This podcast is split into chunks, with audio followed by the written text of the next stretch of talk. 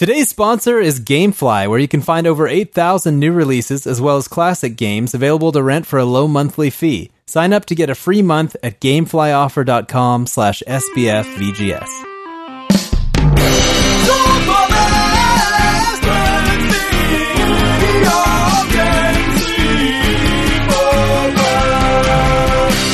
Welcome to Super Best Friends Video Game Sleepover, episode 75. You're listening to the number one video game podcast on the internet that features my best friends.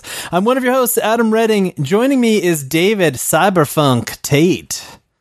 Oh, uh, that's a that's a fun nickname. What is Yeah, uh, what's like- that all about? It's like cyberpunk, but like, you know, funky. Is that my dancing name? Because you guys all have your dancing I thought, dancing but. I thought you were Norwegian Thunder. Oh, you're right. I am. I sure am Norwegian Thunder.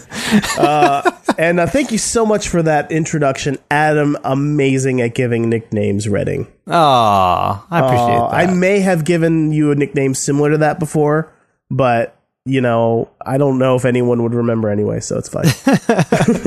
All right, and joining us later on today's show is super special guest Tim Soret, the developer director of the gorgeous looking upcoming pixel art sci-fi adventure action game The Last Night. yeah, Adam, So- how on earth did you get this interview? By the way. Uh, well, you'll hear about it a little bit um, uh, during the interview, but Okay. yeah, uh, just a, a couple of years of just uh, chatting with Tim, kind of uh, became pals a little bit on the interwebs. Chums, chums, you might say. Yeah, and then uh, yeah, here we are. Here we are today. We have a, a an exclusive Yeah, interview. Um, yeah. I really hope he excited. talks about a lot of stuff that we haven't heard yet, because I want to know about. I want to know everything about this game. The last night it looks amazing. So I know. I'm I'm super jazzed for this game. So Yeah. um, yeah. So anyway. I don't know if you've heard about this little podcast called the Super Best Friends Video Game Sleepover Podcast, which comes to you every fortnight, with each of us coming to the table to discuss one burning topic from the world of gaming. But first, what are you playing at? What are you playing at, David? you know. I was actually thinking. First of all, where is Mike? Oh, Mike, Mike's not. we didn't even acknowledge the fact that he's missing. You know, we, we're know. just we're just writing him out of the show, right? He's gone. Mike, Mike's dead to us.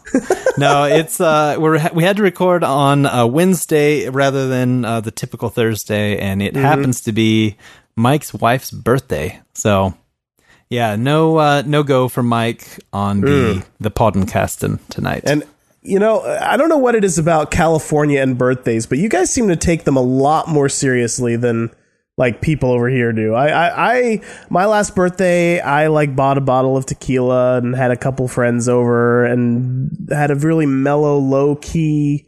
I know people don't associate a tequila with low key, but we we're adults, we're responsible. We don't go like crazy, but uh, uh, we just had like a low key, like chill, Yeah, chill. chill night, Chill and that was it. But you you guys have like birthday weeks and well, I, stuff. I don't think Mike does birthday week, but I oh man, okay, I thought maybe the that was a California thing. The Redding family, we definitely do. Uh, we do some birthday week. It's glorious when it's your birthday week, and when it's everyone else's birthday week. Oh man, God help you! It's a lot of work. because they're like, "Oh, my feet hurt. I need my feet rubbed."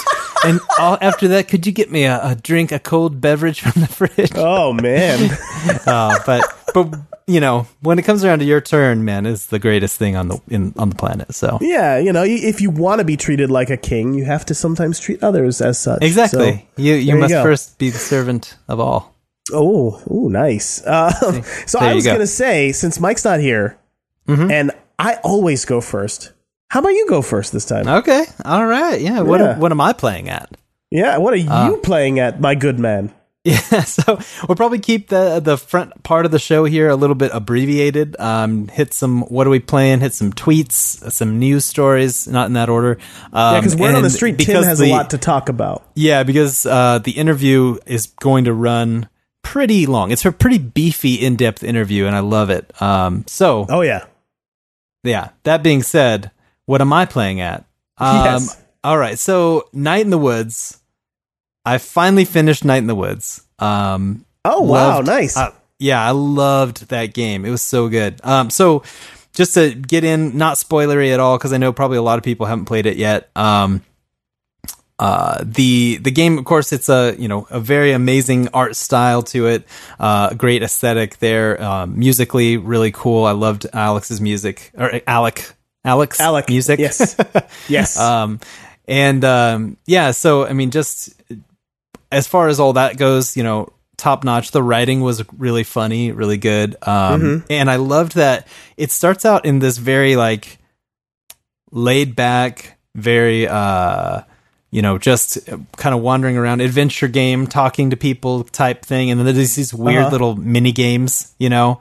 Um, and that being the case, you know, like you, you kind of get into this rhythm, and so when the game gets like later in the game, it, like again, no spoilers, but it gets very Twin Peaks in a lot of ways, like oh, really bizarre, but aw- in an awesome way. So, um, yeah, I, I definitely, uh, definitely recommend it. There's a lot of different, uh, like you said on the previous episode, hashtag real talk, um, like just about, you know, there's a lot that it kind of delves into, uh, you know, depression or you know not knowing what you're doing with your life or uh, family fights and stuff like this that like you don't often see tackled in games and so i really loved Yeah. it for those reasons too Okay. um, but other than that i mean just a fun game just laid back like when i would get home from work kind of stressed or whatever i would just pop on night in the woods and just relax the music's really chill um, fantastic so so it is uh, relaxing despite the sort of heavy topics it sometimes tackles. Then Yeah, for sure. So it's it's it's both funny and sad, uh, but not like make you cry. is it sad. like that Mad World song? I find it kind of funny. I find it kind of sad. Is it? Is that Night in the Woods? It's exactly that. Oh You wow. Well, there you go. So, um, but yeah, really good. Uh, loved it. So I gotta say, burrito rating for Night in the Woods: Ooh, oh yeah. four out of five burritos. Okay. All right. So a- a That's very- that's very strong. solid. Yeah. Very strong score for Night in the Woods. It finished Yeah. strong. Um, I would say if you're if you're playing the first few hours and you're like, what what's going on here? You know, uh, you know, it takes a little while to blossom. I would say just okay. you know Stick with it. stick with it. Don't don't you give up because the best is yet to come. That's what I say. Yeah. Don't stop believing. Don't stop You know? believing. Yeah. so Fun uh, fact: the, the guy who wrote that song follows me on Twitter. Just just throwing that out there. what The guy who Yeah, the guy from Journey who wrote "Don't Stop Believing" follows me on Twitter. I don't know why. I I, don't, I didn't ask. he's a big fan of the show. You know. I, maybe Big maybe fan. we have to try to get him on. I don't know. Um, and then also been playing Resident Evil Seven some more. Um, not in VR this time because the the headset Yeah. is is gone. But and you haven't Uh, tricked him. I mean, asked him to leave it at your apartment. yeah, no, yet, actually, you know what's funny is uh, it was here for a while, and I was kind of too scared to play it in VR. So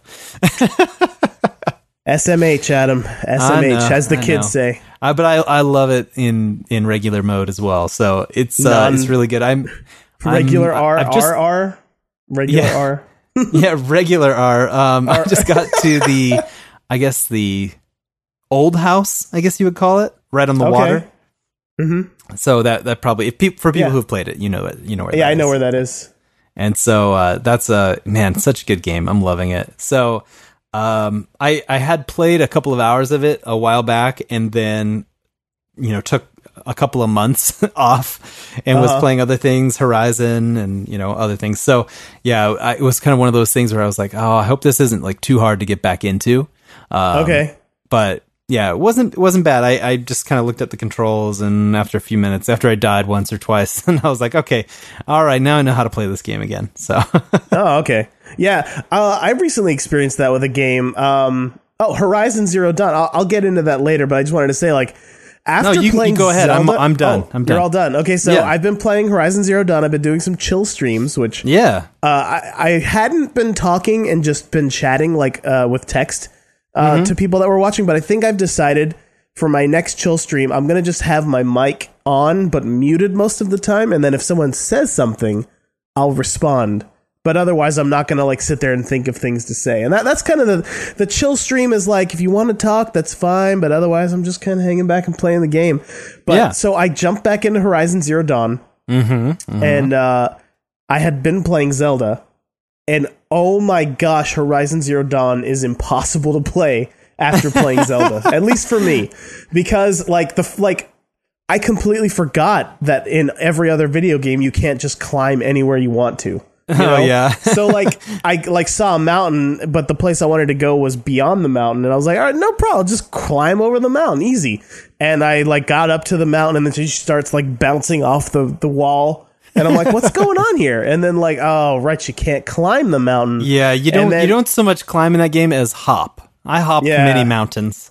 Yeah, well, yeah. I so I did discover there are some places where the mountains are like designed in a way where you can actually hop up platforms and just get lucky and you know kind of rock climb that way. Um, but I I totally forgot to even look for like I was just I would just run by yellow handholds in the in the wall because Yeah. I just wouldn't think that I needed them because I again I was coming from Zelda and uh, you know it, it, I had like this this little debate with friends like man I just wish all open world games had Zelda like controls, and then friends started saying like, "Well, you can't even compare Breath of the Wild and Horizon Zero Oh, Dawn. yeah. They're totally different It's- it's- games." It's really spawned a whole debate. yeah, and uh, I actually did. I don't have it open, but I did a poll uh, where I was like, "Hey, are Breath of the Wild and Horizon Zero Dawn similar enough to compare? You know, like kind of one to one?" And for the longest time, that poll was like was neck and neck. Like there Yeah. was no. Uh, there, but then it like slowly toward the end, no. So the answer, the quest, the choices were yes or no. Are they close enough, similar enough to uh, uh, to compare? And toward the at the very end, fifty six percent of you said no, and forty four percent said yes. It was kind of So- funny because I voted at first I voted yes that they were similar enough to compare. And then as I thought about it more, I was like, well, Horizon really is an RPG and Zelda is more of a action adventure uh, with RPG elements. and so it's uh-huh. they're really close in that way, but I think the emphasis is different in Zelda, and so it's more on the exploration, the puzzles, and the you know yeah. all that stuff. So I, Well, I think yeah. uh, so technically, didn't we say Wikipedia listed Horizon as an RPG?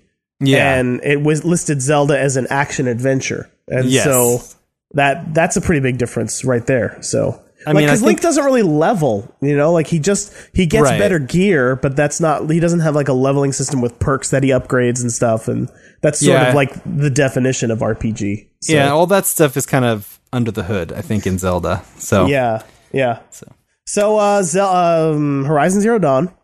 Uh, Mm-hmm. Also, uh, I'm sure this is one of our news stories. Maybe it's not, but are the PSN August games, the free PS Plus oh yes, games, I do came have out? this in the news. Okay, and I've been playing one of those games heavily. Heyo, Uh, Just out. Cause Three, very fun. Nice.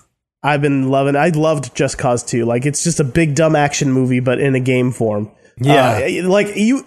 I almost wish there was like Arnold Schwarzenegger DLC where you could just play as Arnold because it, it just kind of feels like that kind of movie. You know what I mean? Like it's Yeah. just over the top. You're riding around on the top of an airplane with a machine gun shooting stuff. You know what I mean? Like at one point you're literally riding on top of an airplane. You have an RPG that has unlimited ammo and you can just blast away, and it is just so much fun. Yeah, I Um, love like you can just like hook shot onto a helicopter and then just like wingsuit down and like jump into a tank and then just start blasting stuff. Like, yeah. It's so It's I love that they have embraced like that ridiculous over the top action movie feel and uh and just gone for it. So yeah, it's pretty awesome. Yeah. It is. It's amazing. So just played a little bit of that. Uh, also, I've been playing Heroes of the Storm again. I don't Oh, know why.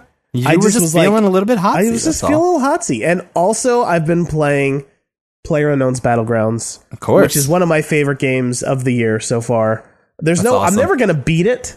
So at some point, I'm going to have to review because you can't beat Player Unknown's Battleground. You can maybe maybe beating it is like the first time I ever come in first, and I get I that, think, chick- yeah, that I sweet think sweet chicken you- dinner. Yeah, if you get that sweet, sweet chicken dinner, then maybe uh, I feel like you could probably give it a burrito rating at that, or Okay. a pizza, pizza rating. Well, yeah, for me it would be pizza rating. But uh, it was fun um, when Adam skyped in just now because we, we record this over Skype. A uh, little little lifted up, lifting the veil there. Mm-hmm. Uh, I was still playing a match, and I was actually able to share my screen with him over Skype, and he got to watch a little bit of my my game. And uh, I, I killed one dude, right? Or no, he just killed me. I had just killed someone when you when you started. Oh watching. yeah, yeah. Yeah. I don't know. There's just something so visceral about the game. And like Griffin McElroy tweeted the other day that Player Unknown's Battlegrounds is his game of the year right now. That's So, awesome. Yeah, uh, and I, you know, a lot of other people, like Hand Witches 3D, which is, um, he's been on our show. The the guy who works at, um, um, Dylan uh, yeah, Dylan. Yeah, thank you. From totally from blanking. Telltale. Yeah, from Telltale. Thank you so much. Um, yeah. He put it as he, you know, people have been tweeting their top five games of all time right now, Mm-hmm. and PlayerUnknown's Battlegrounds is number five on that list for him right now. So yeah, it's pretty wild. the, the game is it's i don't even know what it is that's so addictive about it, but it's so good. And yeah, uh, I think well, it's that risk of permadeath, right? It's, it, the stakes are so high in every match, like Yeah. mentally. and they just have um, this really like this uh this really like satisfying feedback loop where you start out, you hop in, you don't know what's gonna happen, you have to find loot and like finding the loot, you're like you know, if you if you, now I've lately I've been landing with where other people are landing on purpose because I kind of want that like pressure. I gotta find a gun. I gotta find a gun. You know, instead Yeah. because I used to like target like really remote areas of the map, thinking you know, hoping no one would go there. But it's Yeah. kind of more fun when you hear the footsteps around you and you have to like find something fast Yeah. you know you're you you're out of luck so uh yeah so That's anyway i i'm having a great time with that Yeah, I'm, I'm really looking forward to the Xbox One release of that. Definitely, uh, definitely want to try it out soon. yeah i hope i hope it comes out soon who knows i mean the game's not even fully released on pc yet so we don't Right, know yeah. when the xbox one one is coming so I think it, I think I read somewhere that's already sold like five million copies of the early access. like, yes that's insane. that's cra- and that's only pc it's only Yeah. on pc right now Yeah, so that's crazy. that game's going places yeah, Uh, and uh, yeah, I think that's it. I think that's all I've been playing. all right, all right. Yeah, so yeah. It is now time for the Super Best Friends Video Game Sleepover Fortnightly News Wrap Up. The news. yes, indeed. That's So- how you say it. That's how you say it. All right, so I wanted to uh I wanted to highlight a couple of notable indie releases here at the top of the news. So first off, Supergiant Games has re- finally released Pyre. Um, and of course, Supergiant yeah. of of Bastion and Transistor fame, uh, two of, of my favorite games of the last few years. Yeah. Um, and so I can't help but notice you didn't mention that in your list of games you've been playing. yeah, so I haven't picked it up yet. I, right. really, I really want to get it. Um, it's uh, it's one of those games that I, I know I will play. Um, it's also kind of a weird game for Supergiant. Um, like just Yeah, okay. So first it's like off, a basketball game. So first off, yeah, it's it's it's like almost like a sports game That's But- weird.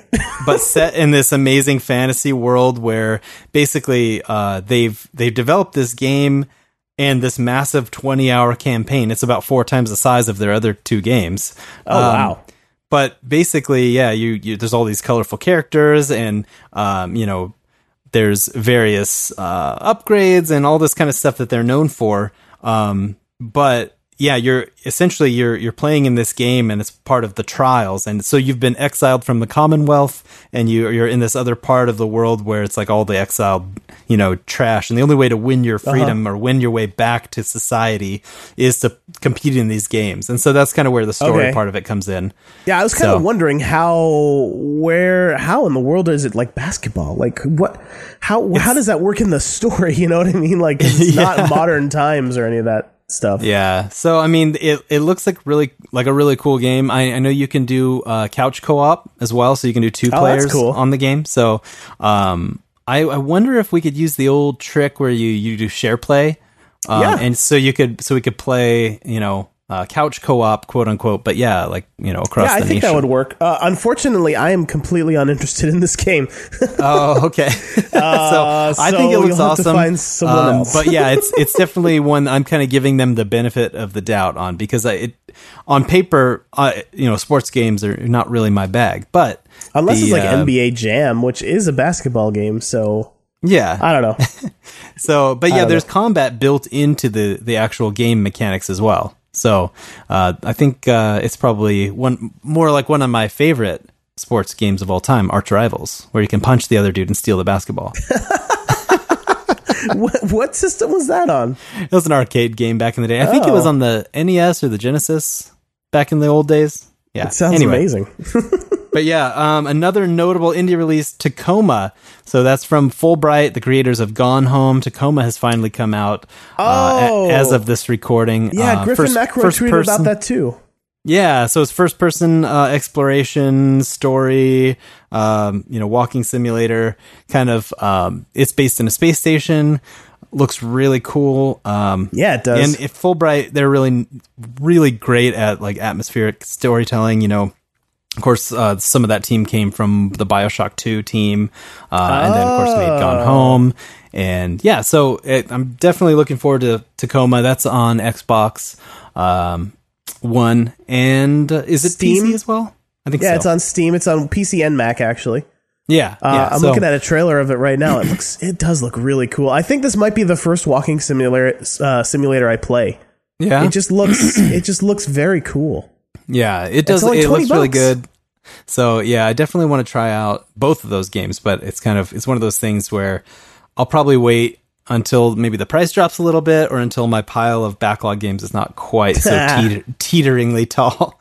Yeah. Speaking of which, have you talked about your backlog of shame uh, streams? Are you doing that anytime soon? Oh, that- so I, I missed I kind of missed my window while the family was out of town. So Oh. I, I I'll probably I still want to do it, but it's going to be postponed. So Okay. Yeah. Well, I, I know many people looking forward to that whole throwing it in the garbage. I just love the imagery of that. I can't wait to see so yeah, how that soon, all plays out. soon and very soon. I, I'll probably have to shoot some different segments that are like not part of the stream, and then we'll edit them in. I don't know. Yeah. So- but anyway, um, so one of the I kind of want to double back to Player Unknown's uh, Battlegrounds real quick. So it, it Oh, yeah. currently there's a news story kind of floating around the last fortnight uh, that it now holds the record for the number one concurrent player count of any non-Valve game on Steam. yeah, which is a hilarious side note that they have to add non-Valve because Yeah, like because there's no there's no beating Valve. Dota 2, Dota 2 and Counter-Strike Global something rather, like those are like the most played games on Steam. Uh, Yeah. but yeah, PlayerUnknown's Battlegrounds had the most concurrent players. That was number 3 basically on the list. Yeah, it's So, pretty wild. yeah, pretty wild amazing. for a game that's not even really out yet. So basically an indie game. That's Yeah. basically what it is. So that's crazy. Yeah, it's it's one of those runaway success stories. It's pretty cool. Yeah. We need to reach Uh, out to Player Unknown and see if he he'd ever come on the show. I, Yeah. don't, I don't know. Like uh, we we've got we've got the last the last uh, uh, night guy on this time, Mm-hmm. Indeed, Tim. indeed. And you know, like we're you know let's let's let's work let's work some connections at him. Keep Come this on, keep this do it. momentum. I'll say player Yeah. unknown. Listen, listen. See here. we we get, we brought in Soret. You think you're better than Soret? well, I on got this news show. to you. Maybe Get on this, no, get I on don't. this podcast. All right, so uh, next story: Nintendo confirms the SNES Classic pre-orders will go live this month in the month of August, uh, in the year of our Lord, uh, 2017. um, and so, year and they are claiming they're claiming Uh-huh. um, that there will be a large number of systems available at launch. Um, so Uh, we'll I'll see. believe it when I see it. Yeah, I'm. I. I just. I, I. I'm really curious to see how this goes down. I. I think it's definitely going to be another like people knifing each other in the streets for Probably. SNES classics, Homemade Um, shivs. homemade shivs, you made from old NES cartridges. We have know. a whole subset of people that hang out in our Discord, which, by the way, is bit.ly slash SBFVGS Discord. If you want to talk with us throughout the day, Adam, Mike, I have all been there. We have a whole group of guys that have decided there's no way in heck they're going to be able to even get a, a Super Nintendo Classic, SNES Classic. They've resigned themselves to their fate. Uh, huh? They're building uh, uh, Raspberry Pi um, emulators, uh, like in Like 3D RetroPie? printed. Yeah, RetroPie in in a 3D printed Super Nintendo case. So, oh, nice. Yeah. So uh, you if you if you want to get in on that, you can uh, hop into our Discord, find the guys. One of them is Nick Wagner.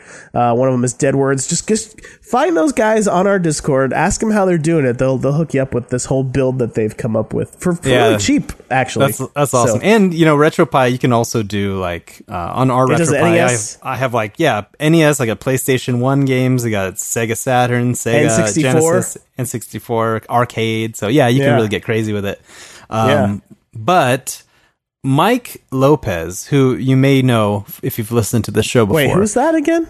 Yeah, Mr. Mike Lopez. Mr. Um, Mike Lopez. He brought up kind of an interesting point. He was like, "Nah, I'm not going to buy an SNES Classic. I'll just, um, you know, well, his I guess his his stance on it was that I wonder how much it would cost you just to buy all of the games that you care about from the collection on um, Virtual Console. So uh, probably more than sixty dollars, or I guess it's eighty dollars. eighty dollars. yeah, Uh, so probably that would give more you than $80. that would get you probably like ten games if they're because I think typically the the good SNES games that you want like Link to the Past or Super Metroid or whatever it might be they're usually about seven ninety nine from what I can see. All so right.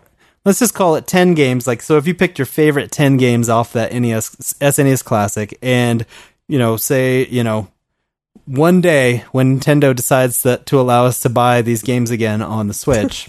Oh, Um, someday soon, I hope.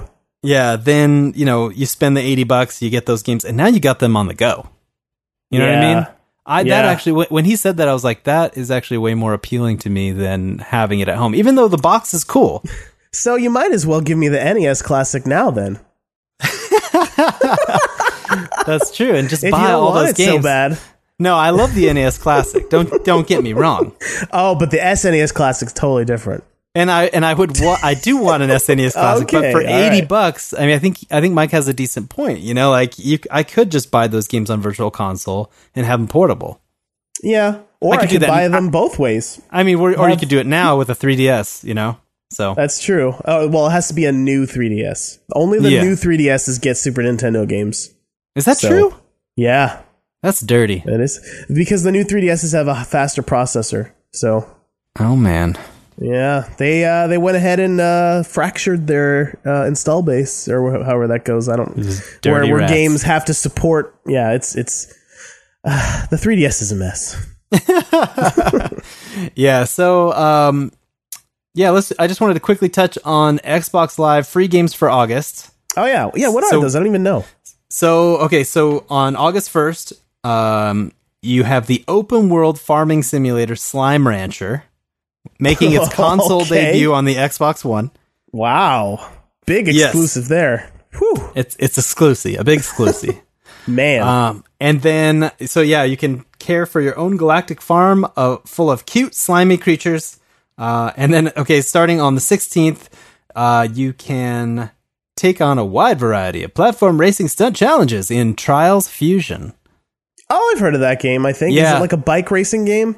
Yeah, it's like it's kind of like Excitebike. Uh, I Yeah, think you, okay. You can do like four players at once. Wasn't that Um, game made by uh, the guys who made No Man's Sky? No, No. you're think you're thinking of Joe Danger. Yeah, Joe Danger. Or Which is so Danger? weird. Yeah, yeah, it yeah, is Joe Joe Danger. Yeah, Yeah, so Trials is like um yeah, it's it's like a four player, I believe. And yeah, I'm actually I'm, I'm jazzed about that one. I want to I want to try that one out. yeah. I, I want to give that one a, a trial. Oh, You see what I did? yeah, I get it. Man. I oh, I get it. Uh, Wait, no. I don't get it. so Xbox 360 is also getting, and these are backwards compatible, of course, because Microsoft Right. loves us. Um, And and uh, yeah, the modern classic Bayonetta, available from the 1st to the 15th, and uh, Red Faction Armageddon from the 16th to the 30th. Okay. So yeah, good times, good times for all. I actually never played more than just the demo of Bayonetta, so I may I may nip into that one a little bit. Yeah, Uh, I know. I know some people that love Bayonetta. Uh, I am not one of them. I, I've Yeah. played a little bit of it, and I was kind of like, "Nyeh." yeah, I was You know, a little You can't see my hands, but they're too. like waving around. Yeah, so I'm I may try. I definitely will try uh, trials out, but uh, um, may may pop into Bayonetta. Who knows? Who knows? Mayhaps. Mayhap. But one thing I will tell you for sure, I'm going to be playing Yeah. is on on the PlayStation Plus free games for August. Uh, Assassin's Creed Freedom Cry. Yeah. Okay. What is So- the deal with this game? Where where so- did it even come from? Okay, so Freedom Cry is a standalone DLC for Assassin's Creed 4 Black Flag. Oh. And so it came out. So it kind of like how they released the um, infamous First Light standalone DLC as a game later on, on PlayStation Plus. Um, Yeah. So yeah, that's that's kind of this. So yeah, it allows me to jump back into Pirate Times, Pirate Fun Time, uh, Pirate on Fun Assassin's Time. Creed. Yeah, trademark. running that Assassin's Creed 4 engine. having good times on the open seas. You know, Mm. and then, of course, Just Cause Three. I want to play some of that. Yeah, real fun. Very fun. Um, And yes, indeed. And then there's a free to play game called Dreadnought. Uh, launching into open beta on August 1st, and I don't know much about that one, but yeah. Um, No idea. Also on PS3 for free this month, Super Motherload, which is, I believe, that mining sci fi kind of game, uh, and Snake Ball. And then on the Vita, you can pick up level 22 and the excellent Downwell, which is All right. also, uh, Downwell is also uh, cross buy, so you can get that one on PS4 as well. So okay.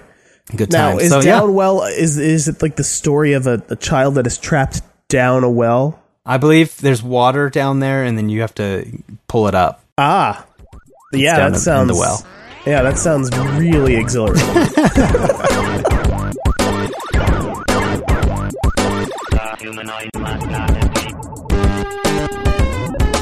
Are you ready for the tweets?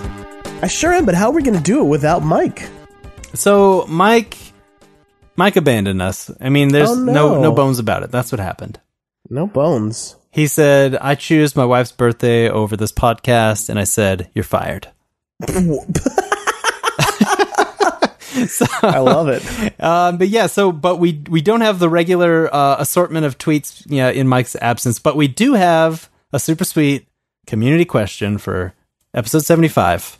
It's kind of themed based on our guest. I would. It is themed based on the Say. guest, and this it, some cool things happened there in the in the comments. So, um, I put it out there earlier today.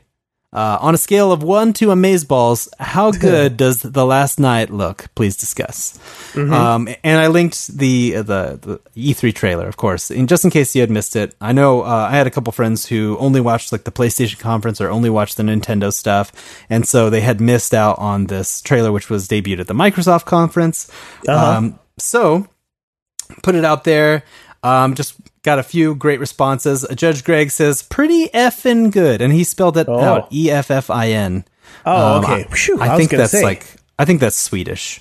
yeah, I Um, think so. I- Is he Swedish? I, I'm not sure. I don't think so. uh, and he says, um, which is about four fifths of the metric, not English, amaze balls. So he's giving us the scientific uh, measurement of pretty effing Ah. Oh, that's good. Yeah, that's very good. Nikolai Wagner says, pretty glorious. Yeah. Yes, I'm I'm I'm definitely on the same page. Um, Eric Kruger says the art style is rad. I love the 3D pixel cyberpunk Blade Runner aesthetic. I'm getting flashback vibes, which is exciting. I don't think that's an accident, but uh, we'll talk yeah. about that. I'm sure. Atlas Side writes in and says, "Looks incredible, feels lonely. Two important ingredients in dystopian cyberpunk, in my humble opinion. Oh, that's Uh, very key- cool. The key will be plot and main character." Yeah, That's incredibly insightful, it Atlas Side. sure is. I hope we hear a little more about that later on. I hope we do. Uh, so we had a couple Discord responses too, because you also posted it in there. Uh, Cam said, "I dig it. I think the look is cool, but we haven't seen enough about the game." Fair. Uh, I, we haven't seen a whole lot of gameplay, although he I, he clarified later that he thought the stuff that in the trailer was just cinematics, and actually a lot of that is gameplay. So. Um, yeah, everything, so even there. the even the title screen. yeah, is running in real time. So, Yeah. uh, Danzy said, "Oh yeah, I've heard of this. It looks so beautiful. Really draws me in." Um, Mm-hmm. And then Ultima Kill said, "Is someone related to the game going to be on the podcast?" I thought that yeah, he's he's funny. on to us. He's on to us. So yeah, Casey says looks and sounds amazing in the trailer, very Blade Runner esque. Hopefully, we hear something about the gameplay. Oh yeah, So, so yeah, I hope so too. Adam, make gonna- sure you ask some questions about that. Okay, I will in the future when we have this interview shortly. Yeah. In the future, in the future, that ha- it, the interview definitely hasn't already happened. Right? Definitely didn't say in the interview that it happened uh, like two weeks ago. No, no, de- what are you talking about? No, And yeah, Joseph Joseph Grimm also kind of made the observation it has this eight eight bit vibe to it, and I kind of was responding back. We had a little convo. I said, you know, the game looks like what I dreamed 2D gaming would be in the future during the SNES era. yeah, me Um, too. By the way, Yeah. So and then Tim Soret the very the very director of the game chimes in and he says that's exactly the intent. So almost an alternate e- evolution of video games graphics. Yeah. So I thought that was a really cool uh, insight, and you're going to hear much more from Tim here uh, shortly when we kick off the interview. Very Um, soon now. Yeah, we're and like I- seconds away. I'm I'm really uh, jazzed for you guys to hear this interview. It was kind of one of my favorite things we've done for the show. Um, Yeah. and It- we it's gonna. I have a feeling. Not that we've recorded this, but I have a feeling it's gonna get pretty deep here. So, Uh, Yeah, yeah, we, it's definitely a, a deep dive into the game, um, which Yeah. I, I don't believe has happened anywhere else yet. So that was really Yeah. exciting, um, and yeah, definitely got to uh, a lot more kind of insight into what it's going to be, and um, I came out way more excited than I already was. Yeah, oh yeah, me to, too. So Yeah. yeah. So anyway, um, but I digress. I think that digress. about wraps up the tweets, and yeah. So David, Yeah. Wait, wait, wait, wait, wait, wait. Really quick. hmm yes, yes, yes. Can I just say, I hope right now what you're about to do is sell me something? Is that what you're about to do? that's what I really You- want. You are in luck. Yes. You are in luck because GameFly, David. oh my gosh, Have GameFly. Yeah, I, I mean, I, have know. heard about GameFly. yeah, I mean, everyone's heard of GameFly. Yeah. maybe maybe you haven't tried it though. Have you tried it? I haven't. No, I haven't tried it yet. I tried it way back in the day when it was first kicking off. It was a good Uh-huh. time. Yeah. and I gotta say, nowadays with how expensive these video games have gotten, oh, so Man. expensive. sixty bucks. Am I telling? I mean, tell, me, tell me I'm wrong. They're expensive. They're, they're pretty expensive, Adam. Um, and there's a million of them, always being released. There are like a ten. There are a quadrillion, billion, quad million. like we had a, a buddy who uh, was on the fence about Mass Effect Andromeda. He got it on GameFly, played it for a few hours, was like, "Nope, I'm so glad I did not buy this." and he and he just sent it back and he canceled that that pre-order. And so yeah, I mean it can definitely save you money. And so Yeah. I'm gonna say I'm gonna recommend you sign up at gameflyoffer.com slash SBFVGS. That's gameflyoffer.com slash SBFVGS for that free trial month of video game rentals.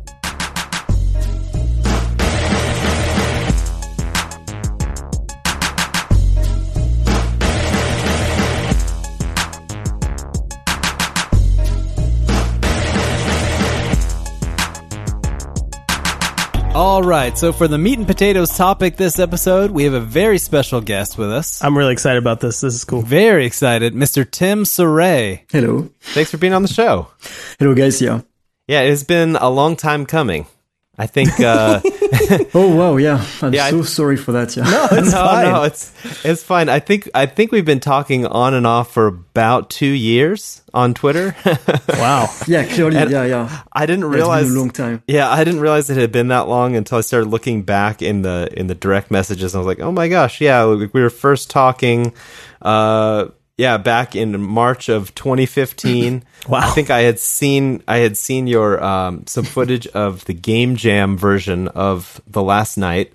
Yeah. um, and played it online, and I was blown away. Um, and so yeah, I- immediately I was like, we got to talk to this guy. We got to get him on the show.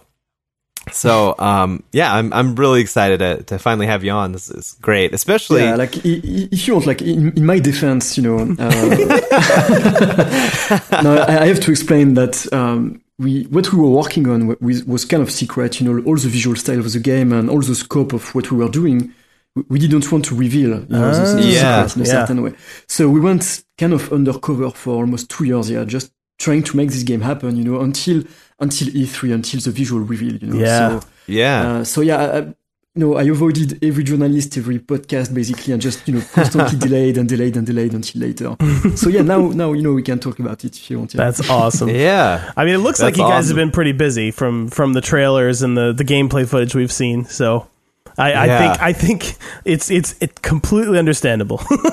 Yeah. So Yeah, yeah. So I, I wanted to talk a little bit about um yeah just kind of the journey right? From from you know being doing the game jam getting some some heat off of that some uh press attention and then you know the the journey from that until you know here we are now you're on the Microsoft E3 stage and like millions of people are seeing your game. Um like what what is that journey like? I know that's a big question but yeah f- feel free to just talk about that a bit. Yeah, sure. Um, so you know, back then, um, i- if I if I unzoom, you know, and try to go back in time, um, what really happened? I was I was working in a, another industry actually. Like three years ago, I was not a game developer at all. You know, I was I was basically making visual effects for advertising. Oh, Um, okay. So yeah, I was you know doing motion motion design and directing ads, you know, for Cartier, Nespresso, Nike, Samsung, uh, you know, all these kind of brands, and um, and that's where you know my my style come from. I, I come from this you know um, discipline, you know, I would say like motion design. You know, it's it's a it's a very weird discipline where you mix you know camera work with lighting and animation and all of that. You know, so you, you have to get a lot of uh, of skills, you know, under your belt to be able to make to be a motion designer basically.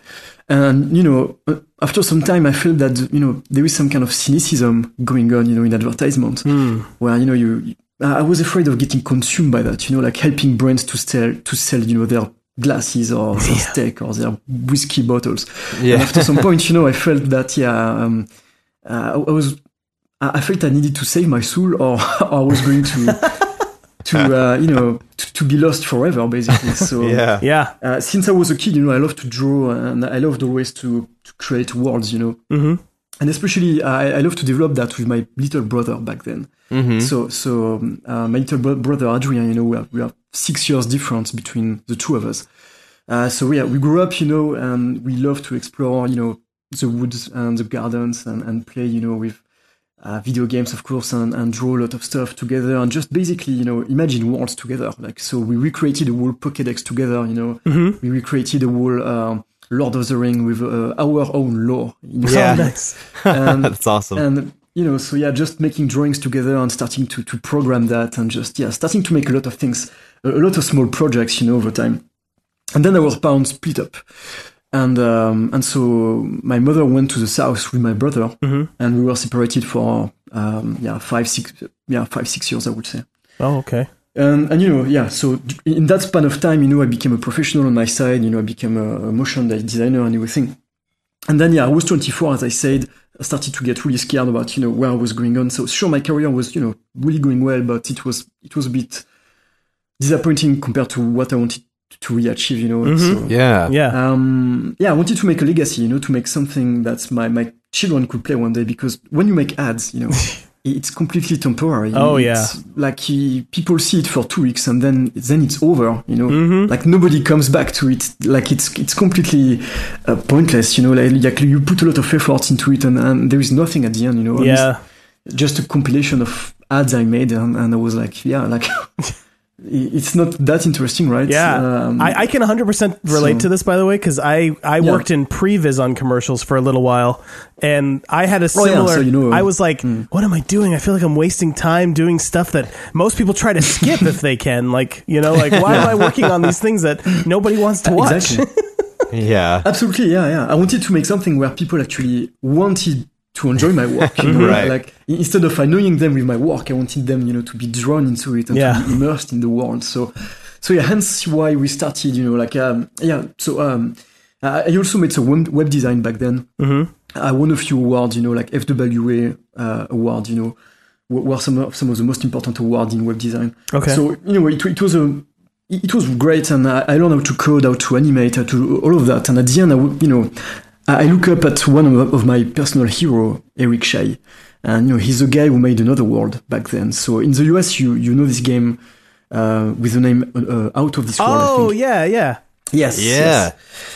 Yeah. Um, so Eric Chahi is a French guy, you know, like me, and he he he made this game completely alone, uh, basically. So you know, he, he, he like there wasn't even even Photoshop back then to draw or anything. So he had to make his own. Yeah. So he had to create his own vector tool himself to animate the game, you know, and make all the vector graphics required for the game. Um, and, and make all the cutscenes and everything. Like he made everything by himself. It's completely crazy. And Yeah. Insane. I didn't Um, actually know that. yeah. Especially without internet, right? Yeah. So, uh, Yeah. I mean, right now, you know, if you're stuck, you just look up the solution online, and you know, programming is basically googling nowadays. Yeah, right? yeah. And but back then, yeah, you you had to be a, a complete killer, you know. To- it's insane. So yeah, I look up to this guy, and I was like, wow, if he was able to make another world 20 years ago. Um, and, and, you know, flashback also. One of my inspiration was made by French guys also. Yeah. like, in a way, I had all the skill set required to make that, and I thought, you know, why not? Why not just start to make a game? You know, when why not just do it myself too? Maybe maybe I can live up to the legacy and try to make something. You know, that's uh, that's going to be used. Um, something you know that can make people think and and and yeah especially what i want is to continue the legacy of cinematic platformers Right. Yeah. so Yeah. these particular kind of games, you know, that started with like, you know, games like Prince of Persia, Out of This World, um, you know, Flashback, Another World, uh, sorry, uh, Heart of Darkness, Mm-hmm. Oh yeah, I remember Yeah. that game. That was a PlayStation Odd One World. game, I think. Abe's Oddysee, yeah, Yeah. PlayStation 1 game, yeah. Yeah, those were some of my, and that's actually kind of why this game, The Last Night, resonates with me so much because as a kid, um, you know, Out of This World, Another World, um, and Flashback were two of my absolute favorite games because Oh, they were yeah. they were doing something, and that's it's you know a lot of a lot of people over here in America know those games maybe vaguely, but I I keep when I find someone who really loves those games, I'm like, oh, me too. Oh my gosh, you know, like, Yeah, it's like it's this cool bonding thing. So like, yeah, those games um, were amazing, and um, and I actually just replayed Another World on Vita uh, last year uh, with, Yeah. with the, when they did the remaster and everything. And yeah, I mean, it's so when I saw the last night, even the game jam version of that, I was like, oh my gosh, it looks it's like flashback, like, but you know, Yeah. it's it's it's like taking the next step, right? I mean, so It's like a there was- modern, Yeah, like, modern uh, version of those games. Yeah. yeah, Yeah, in a way, you know, um, when I saw these games, you know, at first I just wanted to make a really nice pixel art game. You know, Af- after the game jam, I wanted the game jam was very low resolution, so you know, it was it was made in six days, so we had to go fast. But then, you know, uh, after after the game jam, we were like, okay, what what can we do now? Like, we, we knew we knew we had a lot of power, you know, and a lot of uh, craftsmanship. So we were like, okay, like, what, what can we do that you know can inspire people? Something you know, when, when I look up to my heroes, it's like you know Disney, Miyazaki, these kind of people. So I'm trying to make something that you know is is really. Uh, uh, that, that you can see the amount of work you know that, that goes into it. So yeah, I was like, okay, let's make that a high resolution game at first. You know, like a higher resolution, still keep pixel art, but you know, more more like proper resolution and, and a really bigger amount of details. And then you know, I started to play with um, real time engines like Unreal and Unity, and and what happened is that I just um, I found you know the same pleasure that I had doing motion design. I found that I could play with lighting, with ref- reflections and fog and particles and volumetric lights and everything, and, and it became an obsession in a way. So I I realized, you know, that while while I was working on that, I was kind of recreating like a, a glorified childhood game in a certain way. You know, I was recreating these games I loved so much yeah, but with like tons of you know state of the art techniques. Mm-hmm. Uh, and that that's why the game has this crazy specific look, you know, that nobody else has right now. So Yeah. um, Yeah. yeah, Yeah, that is that is definitely something that stood out. You know, it, when when you guys showed it at E3, um, just the look, the the way it's pixel art, but with camera moves, Yeah. and all that stuff is so unique. I was, uh, you know, Camera very moves, depth of away. field. Uh, another thing I noticed is like you're you you're you're like volumetric and cloud stuff. Like you have atmosphere, Yeah. and the atmosphere is like high resolution, but then the, there's pixel art, and it's just it's just a very it just looks really cool. You know. yeah, you you're pin, you- you're actually putting the, the finger on something uh, really important for me. Um, I- I see the pixels as as items basically for me. So everything that is made of matter, you know, solid matter is made of pixels. Mm-hmm. Uh, and everything else for me is, is doesn't have to be pixel art. Yeah. So that's why the rain, The rain, yep. you know, rain, fire, smoke, water, you know, all of that is on pixel art basically. Mm-hmm. For, for that, you know, it's more everything that's elemental and, and not solid matter. Uh, I don't care about pixel art anymore, That's and I try cool. to make more like visual effect stuff. Yeah. uh, for it. And, and the blend, you know, like it, it took some time to get it right, and I admit I had a lot of doubt, you know, about the style Yeah.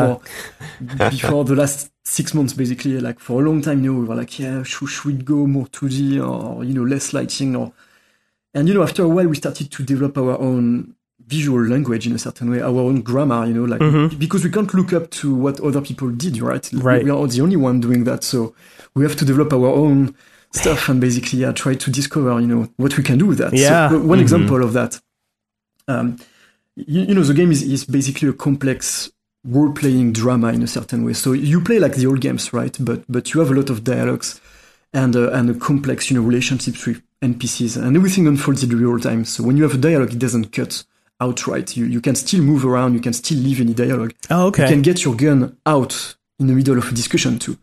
So you know if you fe- if, if you sense danger, you can just get your gun out. One example we have, you know, visual grammar. What I what, what I imply by that is, you know, because we have this side camera, you can see what hap- what's happening under the table. You know, so if you Oh. if you're at a dinner with someone, you know, and you it's like a tense negotiation. You know, you're you're at a bar, you're having a negotiation with someone. Mhm. You, you know the character is lying. You know, you, you know he has information and he doesn't want to disclose any. So you know, Mm-hmm. what we can do, you know, because I, I can't really show the sweat uh, on the face, right? Right. It's pixel art. I don't have that level of detail. Mhm. So we use body language instead, you know. And, Yeah. And what we do is, you know, the more you ask questions that make the character uncomfortable, the more you see the leg shaking under the table. you know. Oh, nice. And so, and so you can start. Yeah, we, we have a lot of um, animations like that that we control, you know, in a procedural way. So you know, every dialogue basically uh, can add points to certain value. You know, so if some like we can have a value like stress, you know. Uh, and depending on what you say, you know, we can increase stress or, or decrease stress, and we can um, we can link that to animation, and you know, uh, have really good really cool variants on what's happening, basically. okay. So so yeah, um, we use that you know to to to try to develop you know our own language and um, how how do we how can we use the style not just for visual eye candy but also you know for, for gameplay. Yeah. So tha- that's a small example, of course. The other one is you know um, the these old games you know. They, we call them cinematic platformer for a reason. There was a lot of platforming, a lot of jumping on platforms and everything, and I felt that we, we should maybe uh, remove that aspect in the last night Mm. and you know focus more on navigating a city basically so I, I don't know you but i don't jump that much in my life You don't. So we you don't jump yeah. up and like pull yourself onto the next floor by hand. so um, We do that here in America a lot. Yeah, that's wow okay. so yeah um, exactly so you, know that that's the reason i decided to just you know discard jumping at, entirely and, and just rethink you know how we can make an interesting navigation so instead Mhm. of playing on the horizontal and vertical axis we play on the horizontal axis and the depth basically so you know because we have the 3d aspect oh, nice. The Z yeah, axis. So you can turn around corners, you know, and you can basically even if you still play going left or right, the, the path you take is is fundamentally 3D. So you can go around a corner and you know just um um you know to turn around a, a whole building, for instance. You know, you, you can just go around a full building, you know, Mm-hmm. doing the four corners, and it's something we can do in our game because the camera switch, you know, when you reach a corner, a bit like Resident Oh. Evil, for instance. Okay. Yeah. So Gotcha. the camera follows you, yeah. It's like a traveling all the time. But you know, once you reach certain places, or if you go to a back alley or a corridor, we switch the camera and we show you another angle. Okay. So that way we can, yeah, we can explore 3D space, even if the game is actually 2D, you know. Mm-hmm. So yeah, That's amazing. Yeah. So I, I wanted to double back too on that. You said um, during a conversation you could pull your gun out. Would that Yeah. then also influence the dialogue and like as far or the stress level of the character? You know, like, can you intimidate that Yeah. way?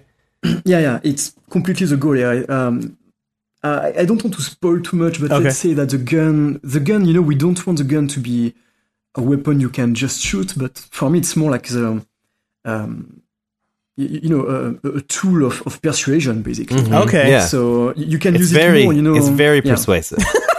yeah, yeah. Y- y- so you know, if you're in danger, you can pull your gun and just strafe back, you know, and try to escape that way while still Oh. aiming in front. You know, you can also, uh, you know, if someone has information and is lying, you can just pull your gun and try to threaten the person. You know. hmm Um, so we, we use yeah we use a system called Ink, which enables us to write dialogues um, that are very organic. So we can have we can have a lot of variables, a lot of randomization, Okay. and you know.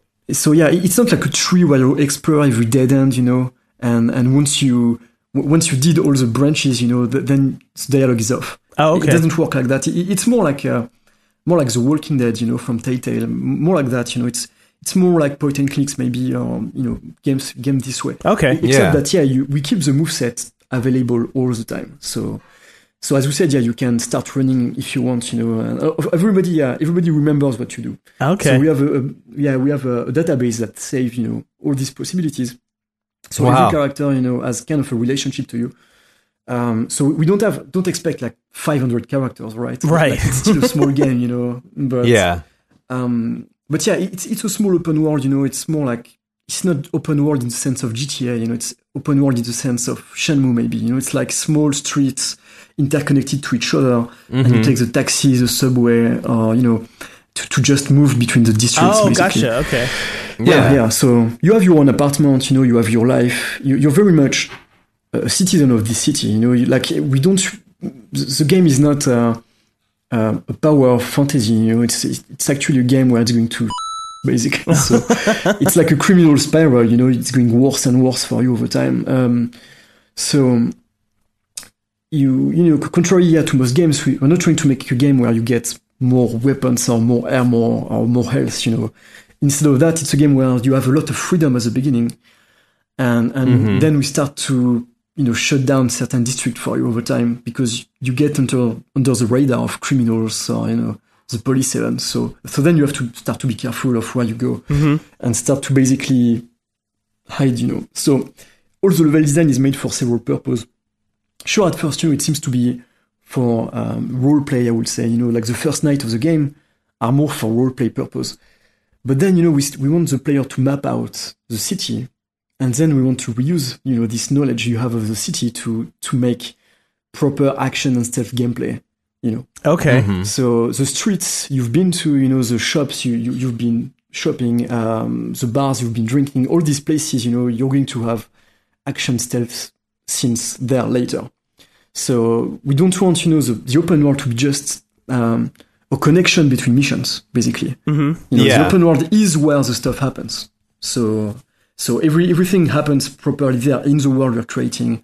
And we try to make that as organic as we can, basically. So no quest or missions, you know, everything happens well, you you know, you just walk and you meet someone in the subway, and you know, he's, he's your friend, and he's like asking you to go to that bar, and you can follow him or not. We try to make it very organic. So yeah, Okay. Wow. Okay. That's really so, cool. um, so you know, we've heard about your role in the game a bit. Um, what is your is your brother working on story, or you know, what what's the what's the division of duties there? Yeah. So um, um, when we started, you know, Adrien was um, a very much uh, a grassroots artist, you know, so he was just starting. And uh, and me, you know, I had already like ten years of experience on my side, so uh, I tr- I trained him, you know, to, to become the great artist he is right now. Yeah. and um, yeah and uh, but what, what happened however is that you know adrian left the company actually in december Oh. so he's okay. not yeah so he's not part of the last night anymore uh, he want to pursue his own project Okay. you know and yeah so i mean pr- probably we'll start to th- th- there is a chance that we, we work again you know on the next game together Oh, okay. Mm-hmm. uh, f- on some concept art and everything. But yeah, Adrian left actually. So Oh, what you see okay. the trailer, there is maybe uh, like a third of the work in the trailer is probably from Adrian. Okay. Mm-hmm. Uh, and the rest is from other artists we, who joined us, you know, in the adventure recently. Okay. Yeah. Okay. So, how big is the team now? So we are around, yeah, I would say we are a core of five person, Okay. and there are like a few freelancers on top of that. Okay. So yeah, uh, we have you know two composers uh, for the music uh, and some design. Um, we have Danny who's writing with also Peter. So Peter is a narrative designer, so he, he's helping us, you know, to make not just game design but game design interleaved, you know, with narration because th- that's the point of the last night. We try to make everything uh, very custom and contextual. You know, we, we don't want. We don't want like copy pasted enemies, you know. We want every situation to be unique. So don't expect a game where you're going to shoot a hundred characters, right? A hundred of the same NPC Yeah. enemy type. Yeah. exactly. So what happens, you know, we, we, try to get um, something maybe a bit more reminiscent of, um, you know, Drive. You know, D- Drive is very low key for a long time, Mm-hmm. but w- when it when it hits, you know, it hits very very hard. Yeah. And that's what we want. Yeah, Yeah. we You, want actions. you mean the movie, right? Drive with Ryan Gosling. Yeah, yeah, the movie Okay, Drive, gotcha. yeah. Yeah. So that, that's the kind of rhythm we are going for, basically. So every time you know you're going to have a shootout or something, it's going to happen with characters you know before, Oh. beforehand. So That's So awesome. you're like, oh no, not Betty Yeah. or whatever, whoever. Yeah. yeah, yeah, uh, you know, yeah. so yeah, we don't um, want that to happen with just random NPCs, you know. Yeah. Right. Yeah.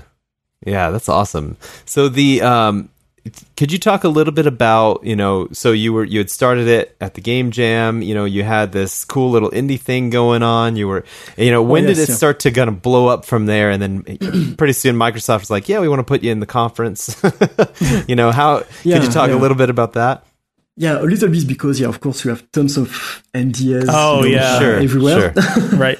But yeah, um, the way it happened, yeah, Microsoft was the first one to found us basically. So um, they, they, they found who we are, you know, like in 2015, I feel. Okay. Like yeah, they, they took a plane. Um, so one guy was absolutely great. You know, he was um, his name was Alexei Garavayan, and he was working at Xbox at ID. Now he left. Mm. And um, and you know what happened is that apparently the same day, um, two big important people at Xbox they posted the game um, the last night, you know, and the other one we were working on behind nowhere at the same time. I don't know if you were aware of that, that one. No. But yeah, like oh, okay, I'll I'll tell you about that a bit later. Okay. But yeah, like um, anyway, important people at Xbox, you know, just posted the two websites at the same time in their internal chat, basically. okay. And and so Alexi, who was French too, you know, uh, he saw he saw that and he was like, okay, you know what? Let me let me deal with this guy. He took a plane. He went to Paris to meet us. And and then you know we we were super impressed because yeah we we made that you know in our bedrooms in a way like you know just working in on our side.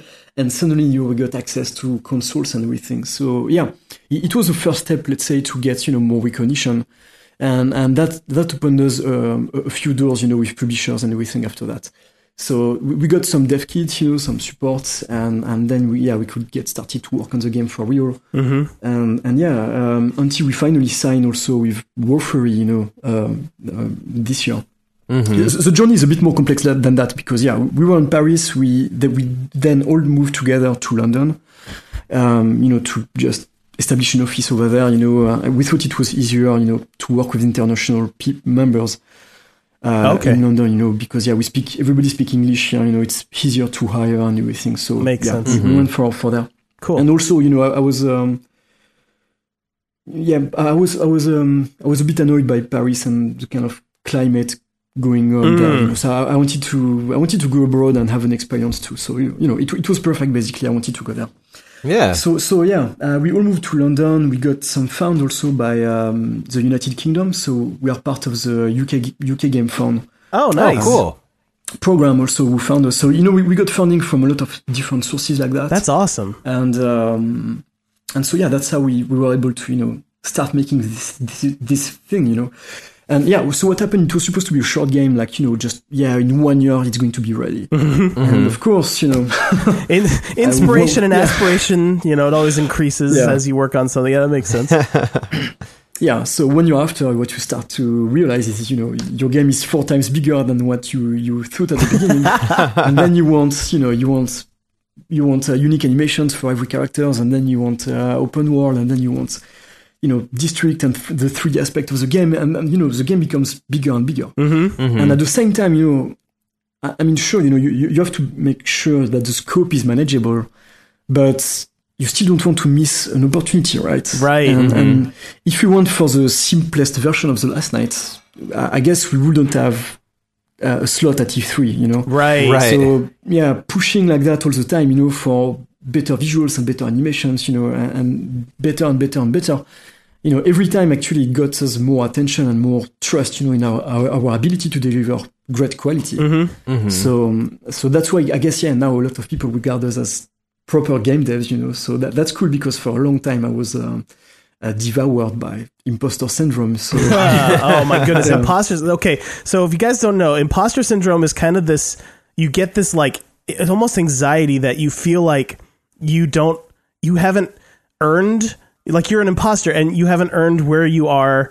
And you're worried that someone's going to find out that you don't deserve your, you yeah know, your, they're gonna find place. out i'm just a phoney Yeah, yeah, for a long time I was uh, I, I'm not a game dev. I was like, wow, you know, like s- somebody is going to discover Yeah. me on a scam or Yeah. like you know. yeah, and that, so Like, that's you know, something my that game is- many artists yeah. face. By the way, that he Tim is not alone. I have imposter syndrome all the time. It's it's like it's Yeah. like one of the most common anxieties that artists yeah, have. it's part of the process. Yeah, actually, yeah. Like you, you have to accept that the process, you know, it's not, it's not a linear thing where you know it, everything goes well and, and you know the game is awesome and you feel good. You know, Mm-hmm. like games, you know, making games is a horribly broken process for a long, long time. yeah. Your game looks like you know, Yeah. um, everything is broken, nothing works. It's not fun to play. Maybe you can just walk around. You know, nothing happens. The script, like, like the action is not even implemented. You know, it, it takes a lot of time to get all these things going. You know, Uh-huh. And- but then you start all these layer after layer of animation and and, and lighting and camera work, and then you know you, it start to feel good. It start to it start to feel like a proper game at some point. It start to connect and click together, and, and then it's magic. Yeah. So yeah, that was something that it was really cool for me um, because you know you had sent us you know some uh, little video, little animation clips from you know a couple of years back, and but you know Yeah. keep it under wraps kind of a thing, and and I was like I was really excited at that point, and just kind of continually watching anything I could for you know last night news, um, and then it was so funny to me because like when it had when it was shown on the E3 stage, it took Yeah. so many people by surprise. Like, oh my gosh, what is this game? Like, I've never heard of this. And I, me, I was like standing up, like, yes, yeah, I, I work at a visual effects studio uh, in here in New York, and I, I remember the day after E3, uh, or it wasn't the day after. It was like the Monday after uh, the presentation. Um, all of these artists that I was working with were like talking about, "Have you guys Yeah. seen the last night? It looks amazing." really? And I'm like, "Yeah, I have known about it for like a little while now." And like, Yeah. "Man, it looks so good." Uh, it's it's amazing to hear, guys. Yeah. um, yeah. I mean, it's um, i- it's a crazy thing to let your baby goes out. You know, like it was it was almost painful to finally show that. You know, yeah. to, Oh. uh, because yeah, for a long time I kept that under wrap. You know, uh, because I wasn't sure exactly of what I was doing in terms of cinematography and everything, and and. And you know, I, I try to get inspiration from from everything. You know, from Blade Runner, Ghost in the Shell. You know, but also from older games, from comics. You know, um, artists like Moebius. Oh, you know, yeah. who, who inspired guys like like actually yeah. Um, you know, Blade Runner's art direction actually come from Moebius. oh, So, um, okay. Yeah, yeah. Uh, a lot of it, yeah, actually. Moebius worked on a, on a comic with Dan O'Bannon uh, called um, The Long Tomorrow, I think. Okay. And, uh, and and that one, yeah, if you look at it, you know, it's like you have all the ingredients of the fifth element and everything. So yeah, and, and Moebius after that, you know, he's a French artist actually also. So yeah, we, we get a long legacy of that. Um, and, and yeah, so he also worked with Ridley Scott on Alien three years before Blade Runner oh you know, wow, to work on the suits and everything. So yeah, uh, Ridley Scott saw his work, you know, and, and he was he was definitely inspired after for Blade Runner. Okay. So yeah, if you want to go back, you know, yeah, it took for me a long time to unravel everything, you know, like who inspired who, you know, and every time I found someone who inspired someone, there was someone else, you know. But, but yeah, one of the first was definitely Moebius. Yeah, if you check his work, you- you'll see the beginning Yeah. of cyberpunk in a certain way. Um, at least on the visual standpoint, yeah. So, um, so yeah, um, letting your baby go, yeah. So E3 was completely amazing. Yeah, we got, you know, the, tra- the trailer was out, and uh, I was sitting in the in the room, you know, the Microsoft room uh, at Los Angeles, my first time uh, there, and, um, Oh, and then wow. my, my phone, my phone start vibrating. And you know, bzz, bzz, bzz, and and it doesn't stop. Like it's complete, complete utter madness. You know, it's like it's like buzzing ten times per second, like non-stop. Like your leg is completely vibrating, buzzing all the time. And uh, and I see that, you know, and I see all the thousands of tweets, and then you know, I got I got calls from people who say we are top tweets worldwide. You know, like the Wow. last night becomes a trending hashtag and everything. Oh my Like one of the most told told game. You know, like wow, our small baby suddenly, you know right? makes more than some AAA, and was like, wow, uh, Wow. So yeah, we we really made something unique visually, and, and it really connected with people. So that's great. So it, it felt it felt amazing, like because for for us that trailer is just a visual reveal. Um, th- there is so much we keep right now under the hood, you know, and, and we Yeah. plan to make the same slap in the face next time for gameplay. Oh, Uh, we hope nice. So you know, yeah, we hope that gameplay will be uh, will be as um, as amazing that we. That, you know, we, we, I don't Yeah. the worst thing for me would be to make just an icon game. So yeah, I'm trying to make something that's uh, as deep on, on every other aspect too. So yeah, Nice. Yeah, that is awesome. Well, we're very excited to see more for sure. You, you mentioned that the game kind of became four times as big as you had initially intended. Um, does that? I mean, how roughly how long? I don't know. I know developers don't usually like to talk Yeah, about yeah. how long their game is, but um, you know, is it? Would you say comparable in length to say a game like Flashback or? Um, Yes, it is. Yeah, it's um, you know, it's a four, five, six hour game, Nice. I guess. okay. Awesome. Uh, Awesome. So you know, I prefer something short and, and very dense yep. Than, than, than something very long. So, uh, especially, I mean, me right now, I don't have time to play big, long RPG games, for Yeah. instance. So I prefer, you know, short, cool adventures. Like for me, the maximum is, you know, like The Last Guardian. I can play maybe. Oh but yeah. then after it's too long, you know. So I, I love games like Inside, you know, Limbo, you know, three, four hour games. Uh, Little Nightmares also recently was really good. Oh Uh, yeah, I haven't played that one yet, but I loved Oh, you should, Inside yeah. and Limbo. Ah, Um, if you like that, just go for Little Nightmares. Yeah, Little it's- Nightmares looks really good. Um, it does look really I, good. I actually was just talking recently, I'm pretty sure, on, on the show about how once a game hits like 10 hours, like especially a story driven game, once it hits like 10 hours, it's I start to feel like, all right, surely this is the last fight. Okay, now, okay, oh, that wasn't, all right, it must be the next, okay, that's got to be the end. Ah, it's not the I end. see what you mean. Yeah, yeah. I mean, So- unless it has set up a precedent of like this is going to be a you know hundred hour Yeah, RPG. but or that's, this that's is something like else entirely. a massive thing. I feel I feel the problem is that most games are trying to um, they're trying to fill the space with a lot of systemic gameplay. Like you know, Mm-hmm. if they have a, if they have a mechanic, they have to juice it, you know, to the maximum. Yeah, but because part of that is like a lot of people conflate value with how long it takes to play Yeah. it. Like Yeah. some people think, well, if I didn't get ten hours out of this, then it's not worth sixty dollars. But that's that's Yeah. not true at all. Like it, it's all about the quality. Uh, and for me, it kind of dilutes, you know, sometimes what the game is trying to say. You know, like uh, Dead Space, for instance, was really scary at 1st Mm-hmm. Yeah, And uh, after five, six, seven hours, you know, you start to get accustomed to the creatures and you start to feel like a and then you just blast through them. Mm-hmm. right. you know, the fear, the fear is removed from me. Uh, and it's the same, I don't know, even Naughty Dog games, you know, they're completely amazing in terms of polish and execution. hmm But, but in a way, you, you still end up, you know, killing so many people, you know, and, Yep. and I, I would just love, you know, maybe, yeah, maybe, you know, you, you can make a game that's a bit shorter, you know, where you have to kill a bit less people, a, a, a bit less arenas, you know, Mm-hmm. and, um, and maybe um, focus more on narrative development. You know, I, I would I would want like a cross between Walking Dead, you know, just dialogues, Mm-hmm. and and you know, The Last of Us, where basically it's mostly gun gunfight, basically. Right. Yep. Yeah. You, you have a little bit of exploration, but you- you can't really. There is no social interaction in, in The Last of Us. You see what I mean? So uh, I guess if we mix, if we start mixing the two, we can get a really nice, interesting game. But yeah, I- I'd like to see gunfights in Walking Dead, and I like to see a bit more social role play, you know, in The Last of Us. Basically, Mhm. so I'm trying, I'm trying to make something in the middle of the two, basically. Nice. Um, yeah. Well, that Yeah. that sounds like the kind of game I want to play. That's for sure. yeah, it's uh, you're you're saying all of my favorite games in one sentence. So, so I think I feel really good. I feel really good about the last night. yeah.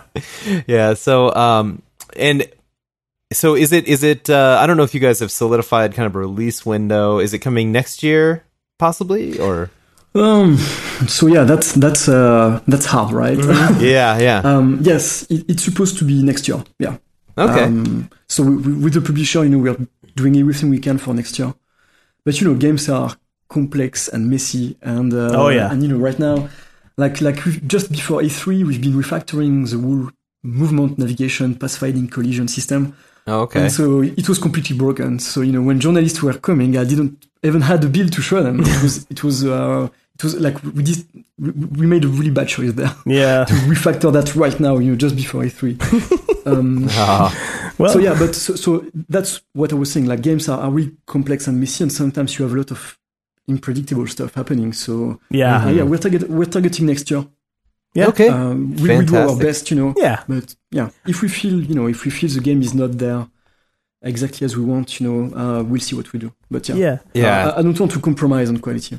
I feel like gamers are starting to understand that a little better that like sometimes things unpredictable happen and it's very hard to like shoehorn art into a release date because the the unforeseen consequences and all that stuff. And and I've actually had some discussions with you know just regular gamers not developers or anything like that that are hmm. like you know I would rather them just delay a game instead of pushing it out the door when it's not finished. I think because we've had a lot of issues lately like maybe within the last Yeah. 3 years where games came out and they weren't done and then they have to like release patch after patch after patch and you know that's Yeah. burned a couple companies lately so uh, i think Yeah, gamers I are starting to understand that yeah we, Mm-hmm. you know, th- th- what's cool with being indie that you don't have um, you don't have a board of investors, you know, Yeah. who want you know, their quarterly revenue to come and everything. So we don't have a date basically to, to you know get, get money into the company basically. So um, yeah, as Andy, I I feel our goal is to make the best game we can, you know, basically, and just you know, date doesn't really matter. I mean, even yeah, I understand, you know, if people are waiting for that game, but um, they're waiting for a good game, not for a bad game. Right. So Yep. Yeah, Um, it's that fine line, you know, where you, once the game has been unveiled, and I know you guys are probably feeling this. Like as soon as the game is unveiled, the way it was at E3, like the Yeah. clock is ticking a little bit more um, Yes, clearly. palpably. You know, like where now people are like, "Oh, okay, yeah, where is that game?" You know, because they Yeah, now yeah. they're excited and they're really, you know, before it was kind of under the radar, and you guys had you know, a couple of years there where people were, you know, oh, they're just off doing other things, and then, but now it's like the spotlight. yeah, what you have to imagine also, you know, um, so yeah, people people sometimes, you know, if you look at the date, it's it's almost three years now since the game jam. Mm-hmm. So you're like, okay, three years of of production, it's huge, right?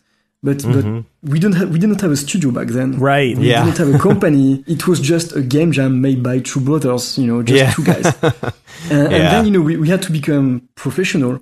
We had to create a studio, to create a company, to trademark the company, to uh, create logos and trailers and get funds, you know, and get partners and and uh, de- get the def- development kits and get real, uh, uh, you know, start to develop on real proper engines, you know, because the game jam was made in Flash Yeah. Oh, you know, okay. back then. Yeah, it was a Flash game.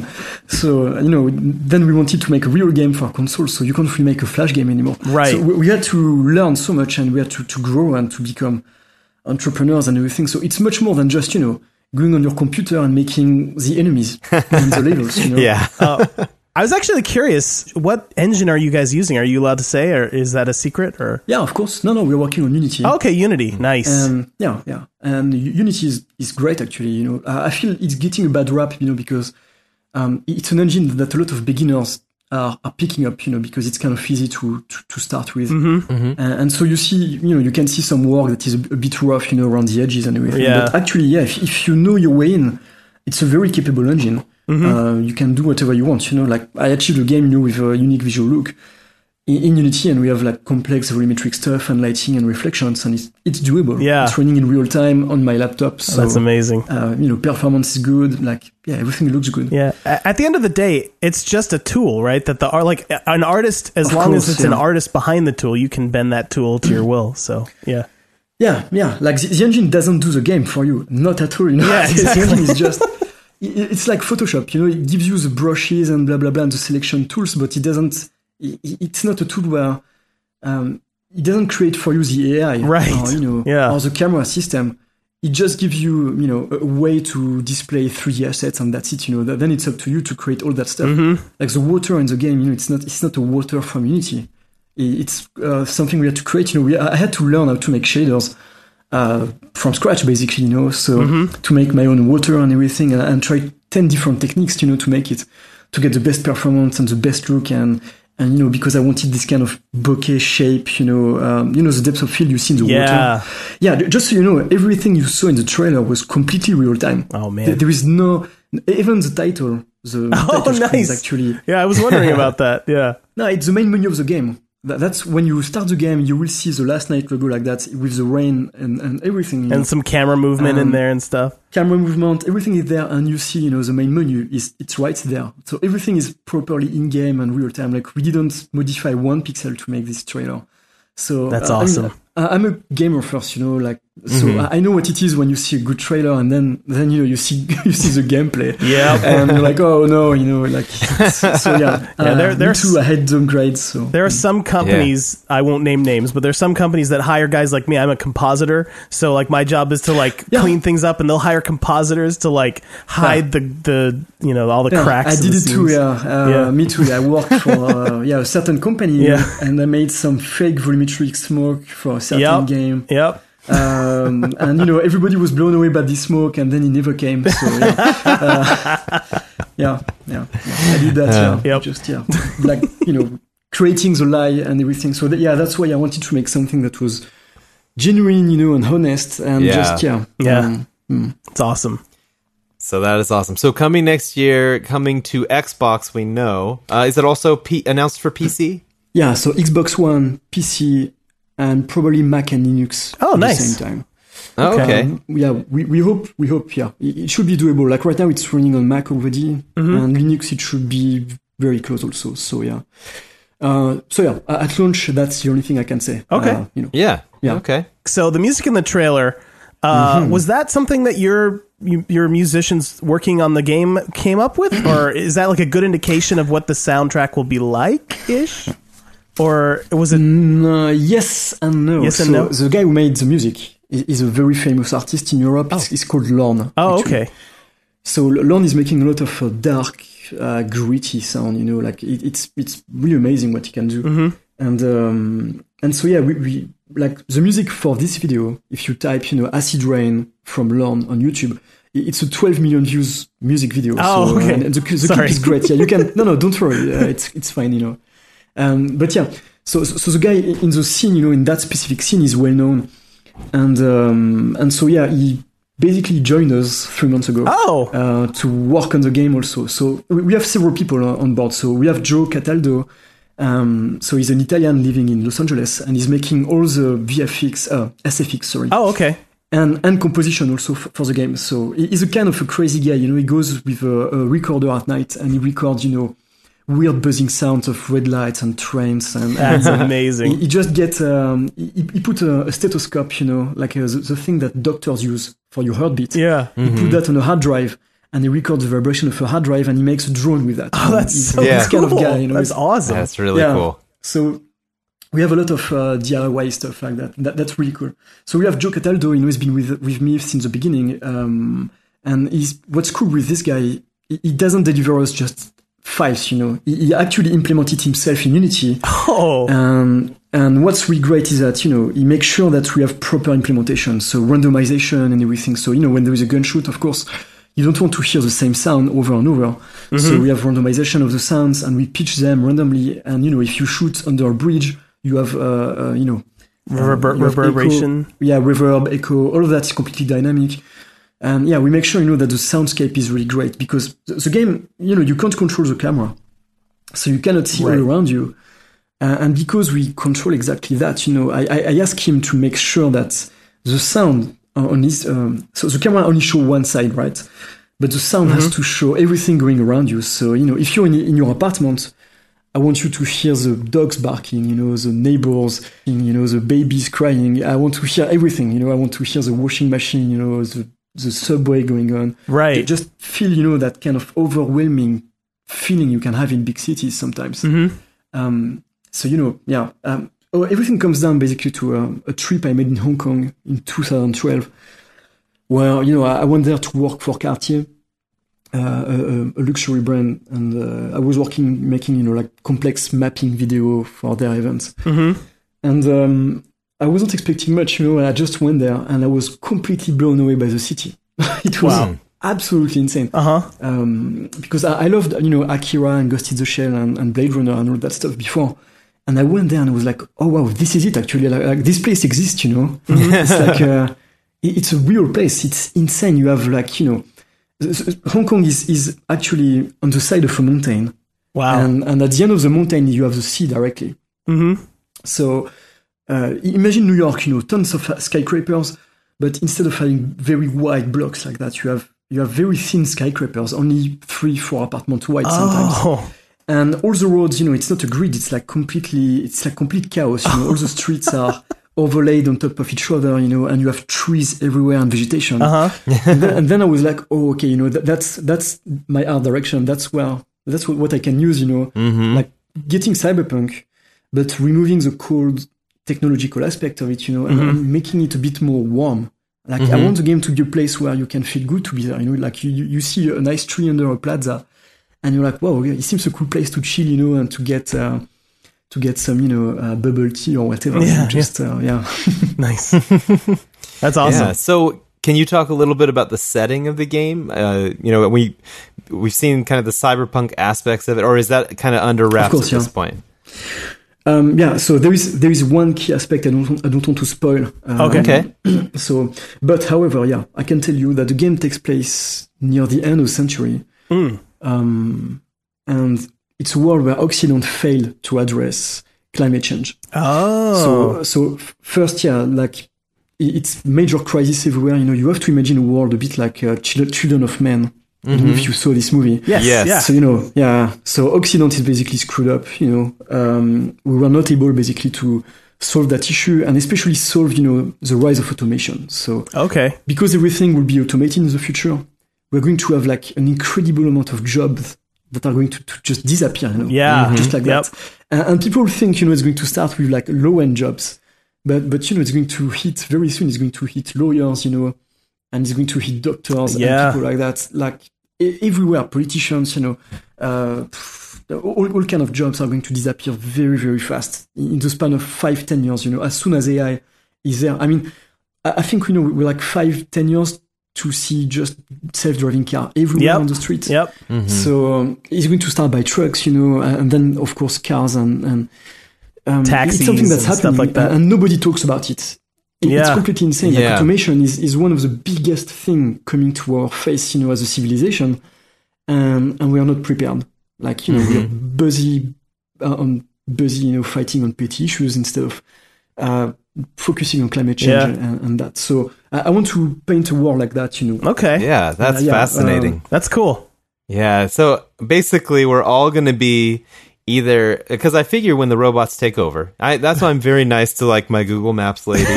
very nice to her because I, I I know later they're going to be like, you know, this guy's all right. Yeah, I thank Siri Uh, all Yeah. the time whenever she helps me for something.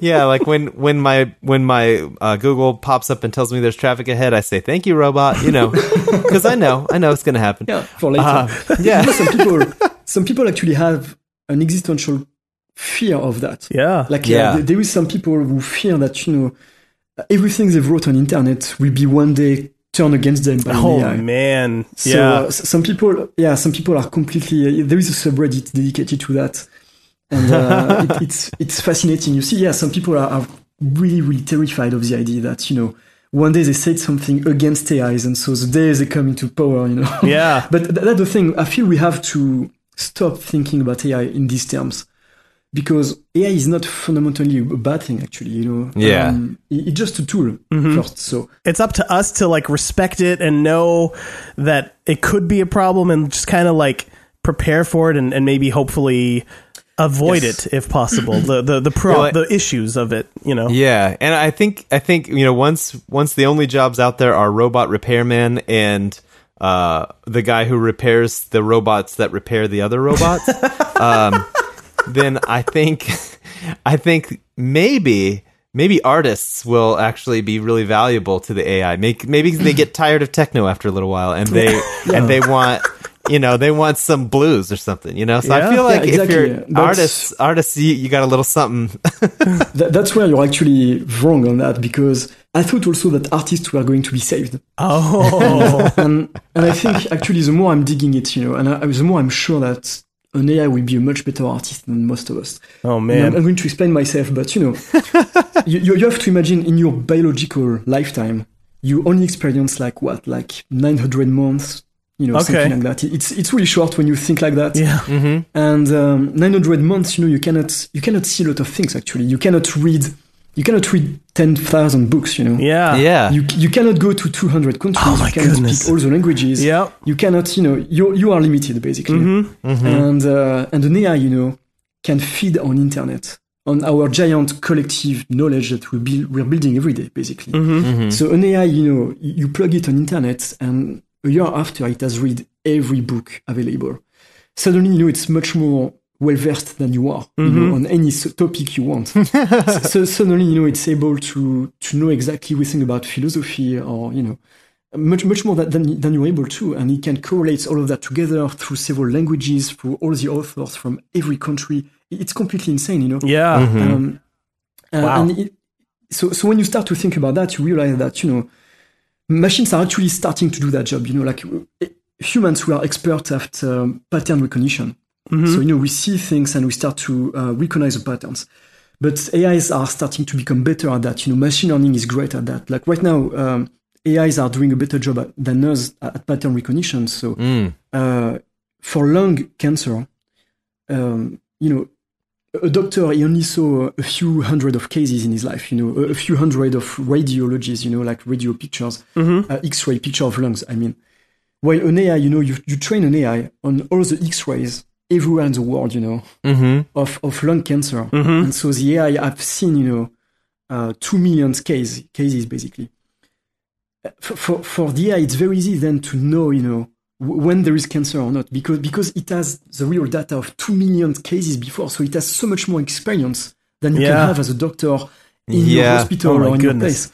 And a And better so- It's memory for those cases and everything. Yeah. Yeah, it and it's crazy Yeah. to me to think like now with what you're saying, like it does. Rem- it makes me think like, oh, robots are gonna AIs. I say, I like to call them robots. robots are gonna um, they're gonna know us better than we know ourselves as a Absolutely. Oh collective. boy. You know, Absolutely. and that even, even I think personally, because th- that's what the movie Her, I don't know if you saw the Oh, movie her. Yes. Yeah. That was a Yeah. really good movie. But that's a really good movie, Yeah. right? And it's the first movie for me who was properly talking about AI. Mm-hmm. You know, like n- not the scary AI that's going to rule the world, you know, but suddenly just an AI that, that you know takes care of you. You know, an AI that is maybe more human than than both of us are. You know, in a certain way, Right, an AI yeah. that's more uh, uh, empathetical. You know, in a certain way, because we think humans, you know, we're like the summum of that. You know, the summum of empathy and, and kindness and everything, or just. But you know, we we send our old people to just um, uh, you know um, care houses. You know, house care. I don't know how do you Right, say yeah. that in English. Yeah. Sorry. convalescent homes or whatever. Yeah, convalescent homes and everything. But yeah, you see, we, we don't really take care of everybody, you know, and there's, it's, it's hard, right? So, um, when someone is, has a mental illness, you know, it's very hard to help them usually. Uh, I don't know if you ever had a close relative like that, but it's, it's really hard. Mm. So I feel AI is, you know, if since you're born, you know, you have an AI growing with you at the same time, you know, Mm-hmm. someone who's your confidant, who's al- always available with you, you know, who, curates your music for you and your taste and everything.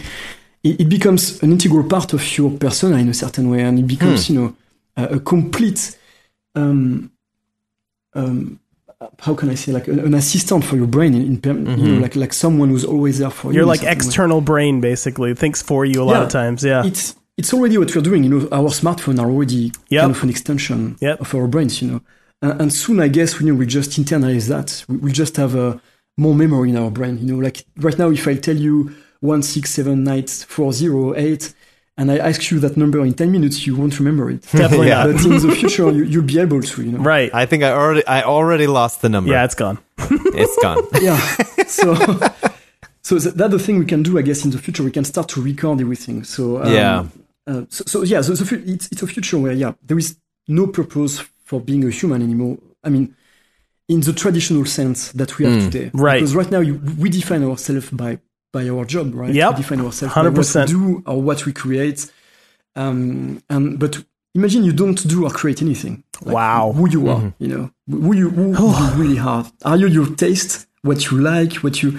It becomes really weird, right? Yeah. And especially imagine so the last night takes place in a world where you know you can ask Netflix as many seasons you know of Game of Thrones or Breaking Bad as you want, and it generates it for you on the fly.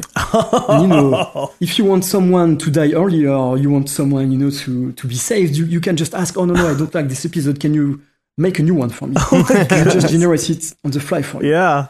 So how how do you compete as a human with that, right? How do you make anything interesting or relevant? my because goodness. everybody has its own version. And you- how do you write anything? How do you get the funds to go outside, re- make a cast, record an episode of anything? It's impossible. Yeah. You can ask uh, you can ask 500 Colossus for uh, Colossi for Shadow of Colossus if you want, you know, Yeah. and just generate new levels Oh man.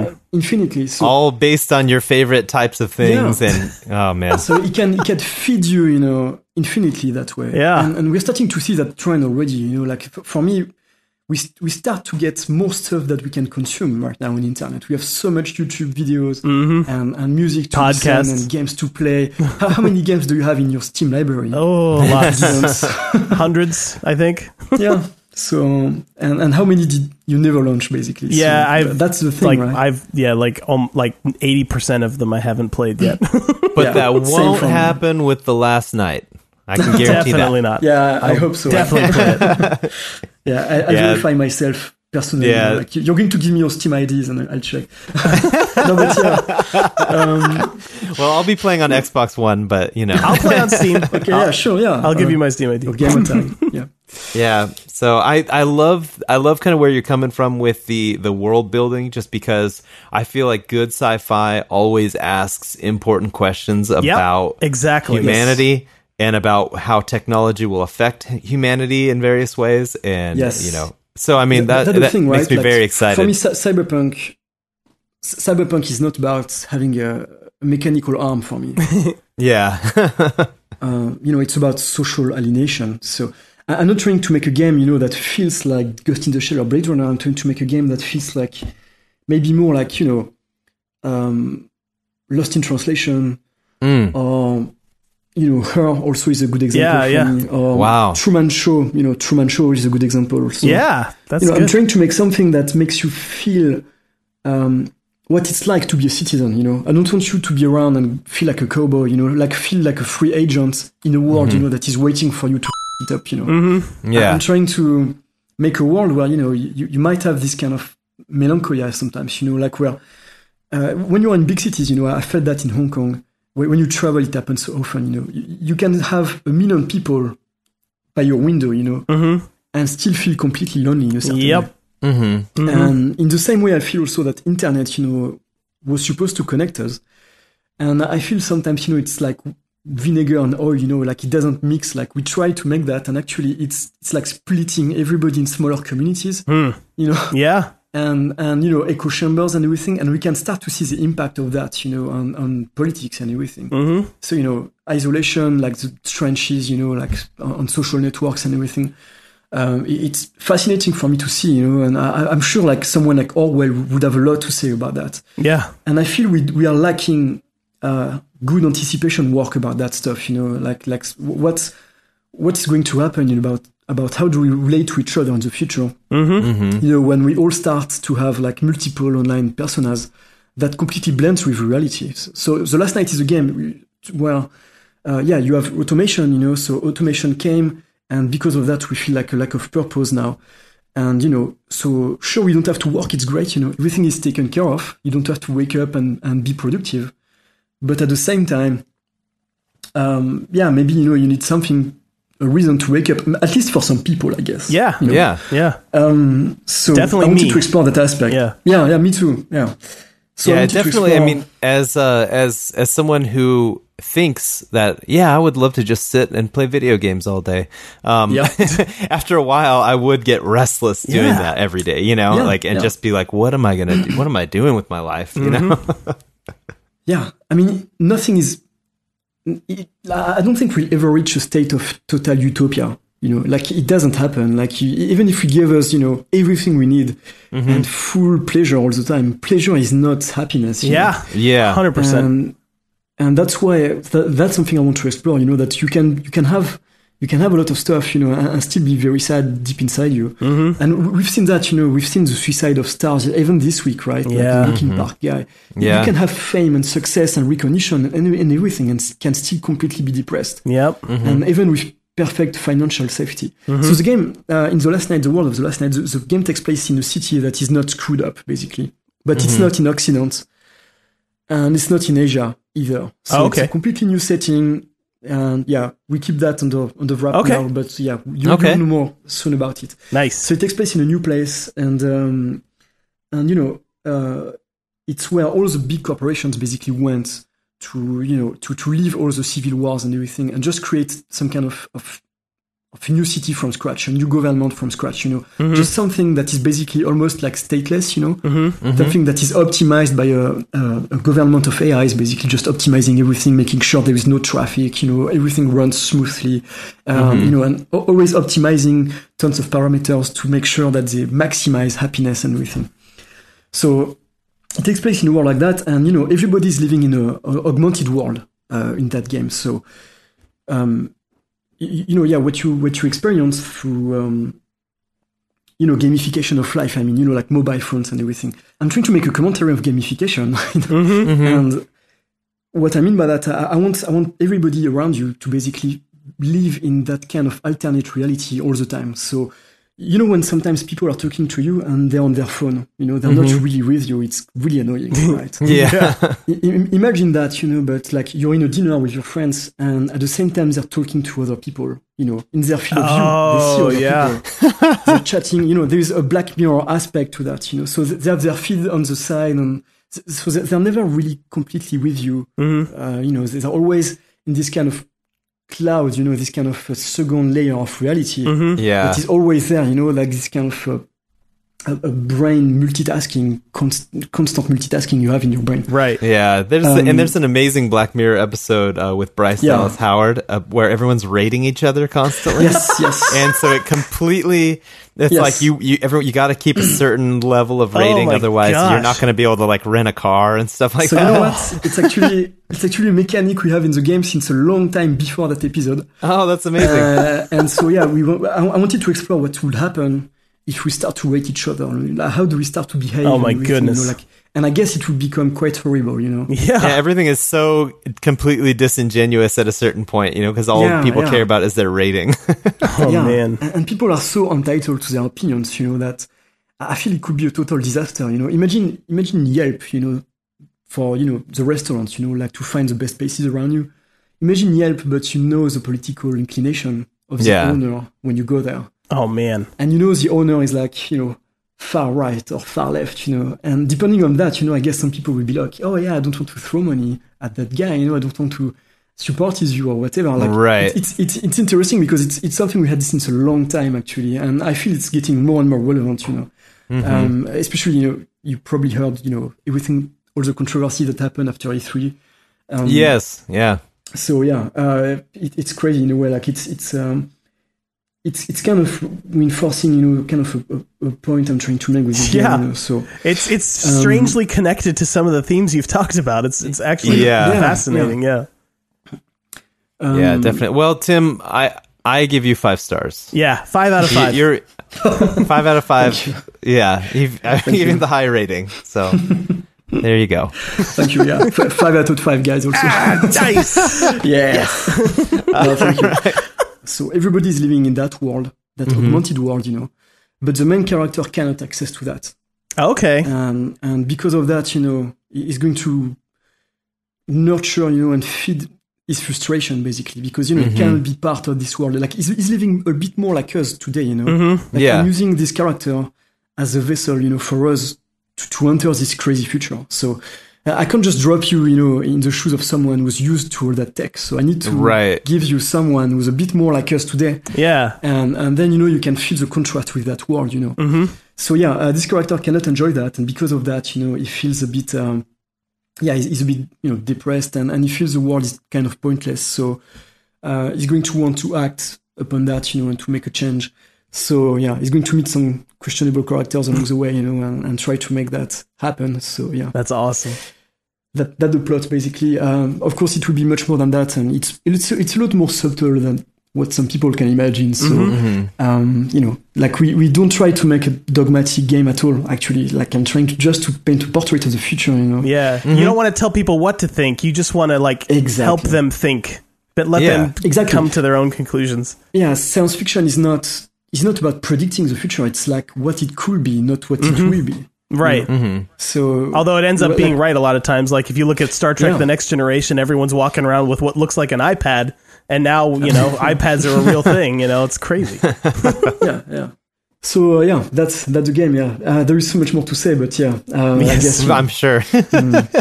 I guess another time. We can have you on again, like maybe closer to the release. That'd be awesome. Like, oh Yeah. yeah, we would love Yeah. to have you back anytime. could be really cool. Yeah. awesome. Yeah. So, um, all right. Well, if you if you leave the audience with one last thought about the game, what what sums it up? Um, yeah, don't expect a game like the one you're used to. Basically, um, you know, we're okay. trying to play something that blends different genres together, Mm-hmm. and I'm trying to pick the best of each genre. So you know, I'm trying to get the cool situations of point and clicks, but I don't want point and click gameplay. You know, I want real, proper, real time action. Mm-hmm. So you know, I'm trying to get the best pieces of everything, and I'm trying to make something completely new. So um, yeah, I hope I hope you know in the end we get something that's up to um, my own expectation first, you know, and then expectation of you know, Yeah. everybody. But yeah, um, I, I feel you know I feel really good about that. I feel we have something that's completely unique, you know, and every day we work on that, and it's um, it's amazing. Yeah, Yeah, Crazy. that is fantastic. Awesome. So, The Last Night coming out hopefully sometime in 2018 um, on PC and Xbox One. and Mac and Linux. Yeah, in the future. Um, yeah, so super excited for this game. Uh, Can't wait. Especially yeah, even thank you more again. excited after this interview. Like I was excited from the, Uh, yeah. the visual side of things, but now kind of knowing, you know, what's going on in your brain while you're coming up with the the story and everything. I, I'm I'm incredibly excited. So, yeah. thank you, thank you so much. It's it's uh, it's so cool to yeah to just hear that.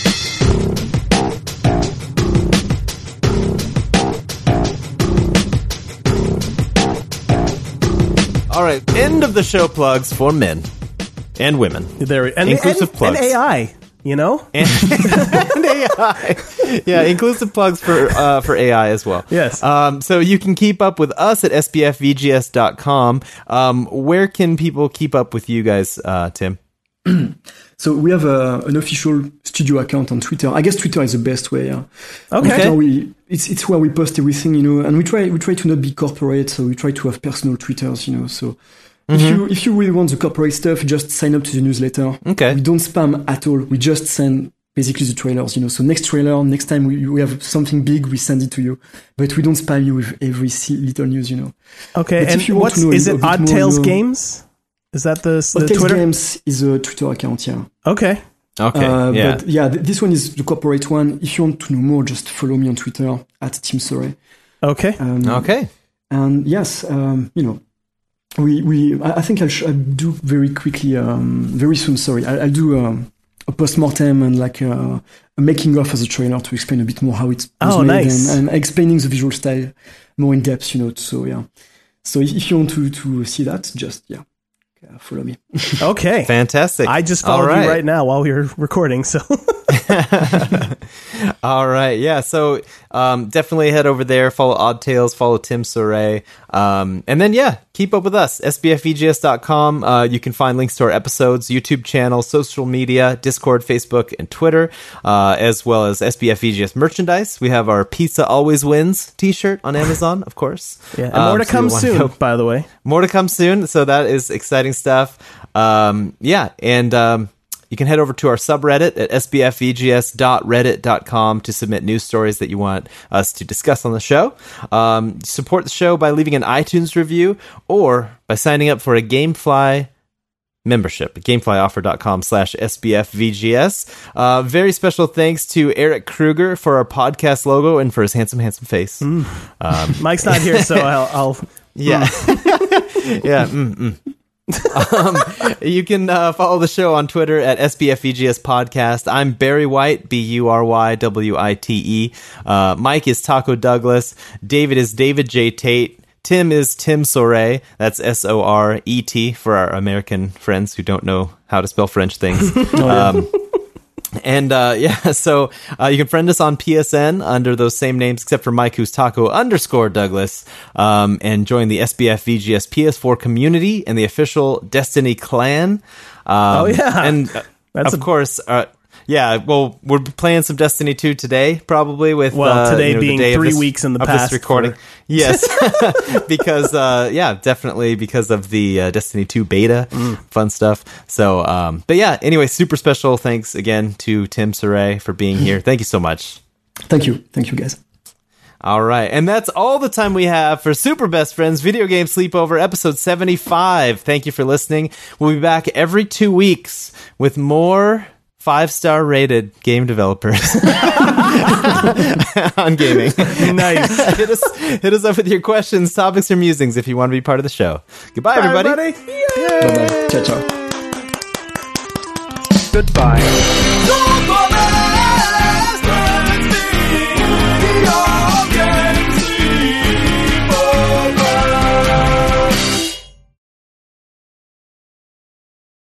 I, I don't know you, but I don't jump that much in my life. You don't So you don't jump yeah. up and like pull yourself onto the next floor by hand. so We do that here in America a lot. Yeah, that's wow, okay.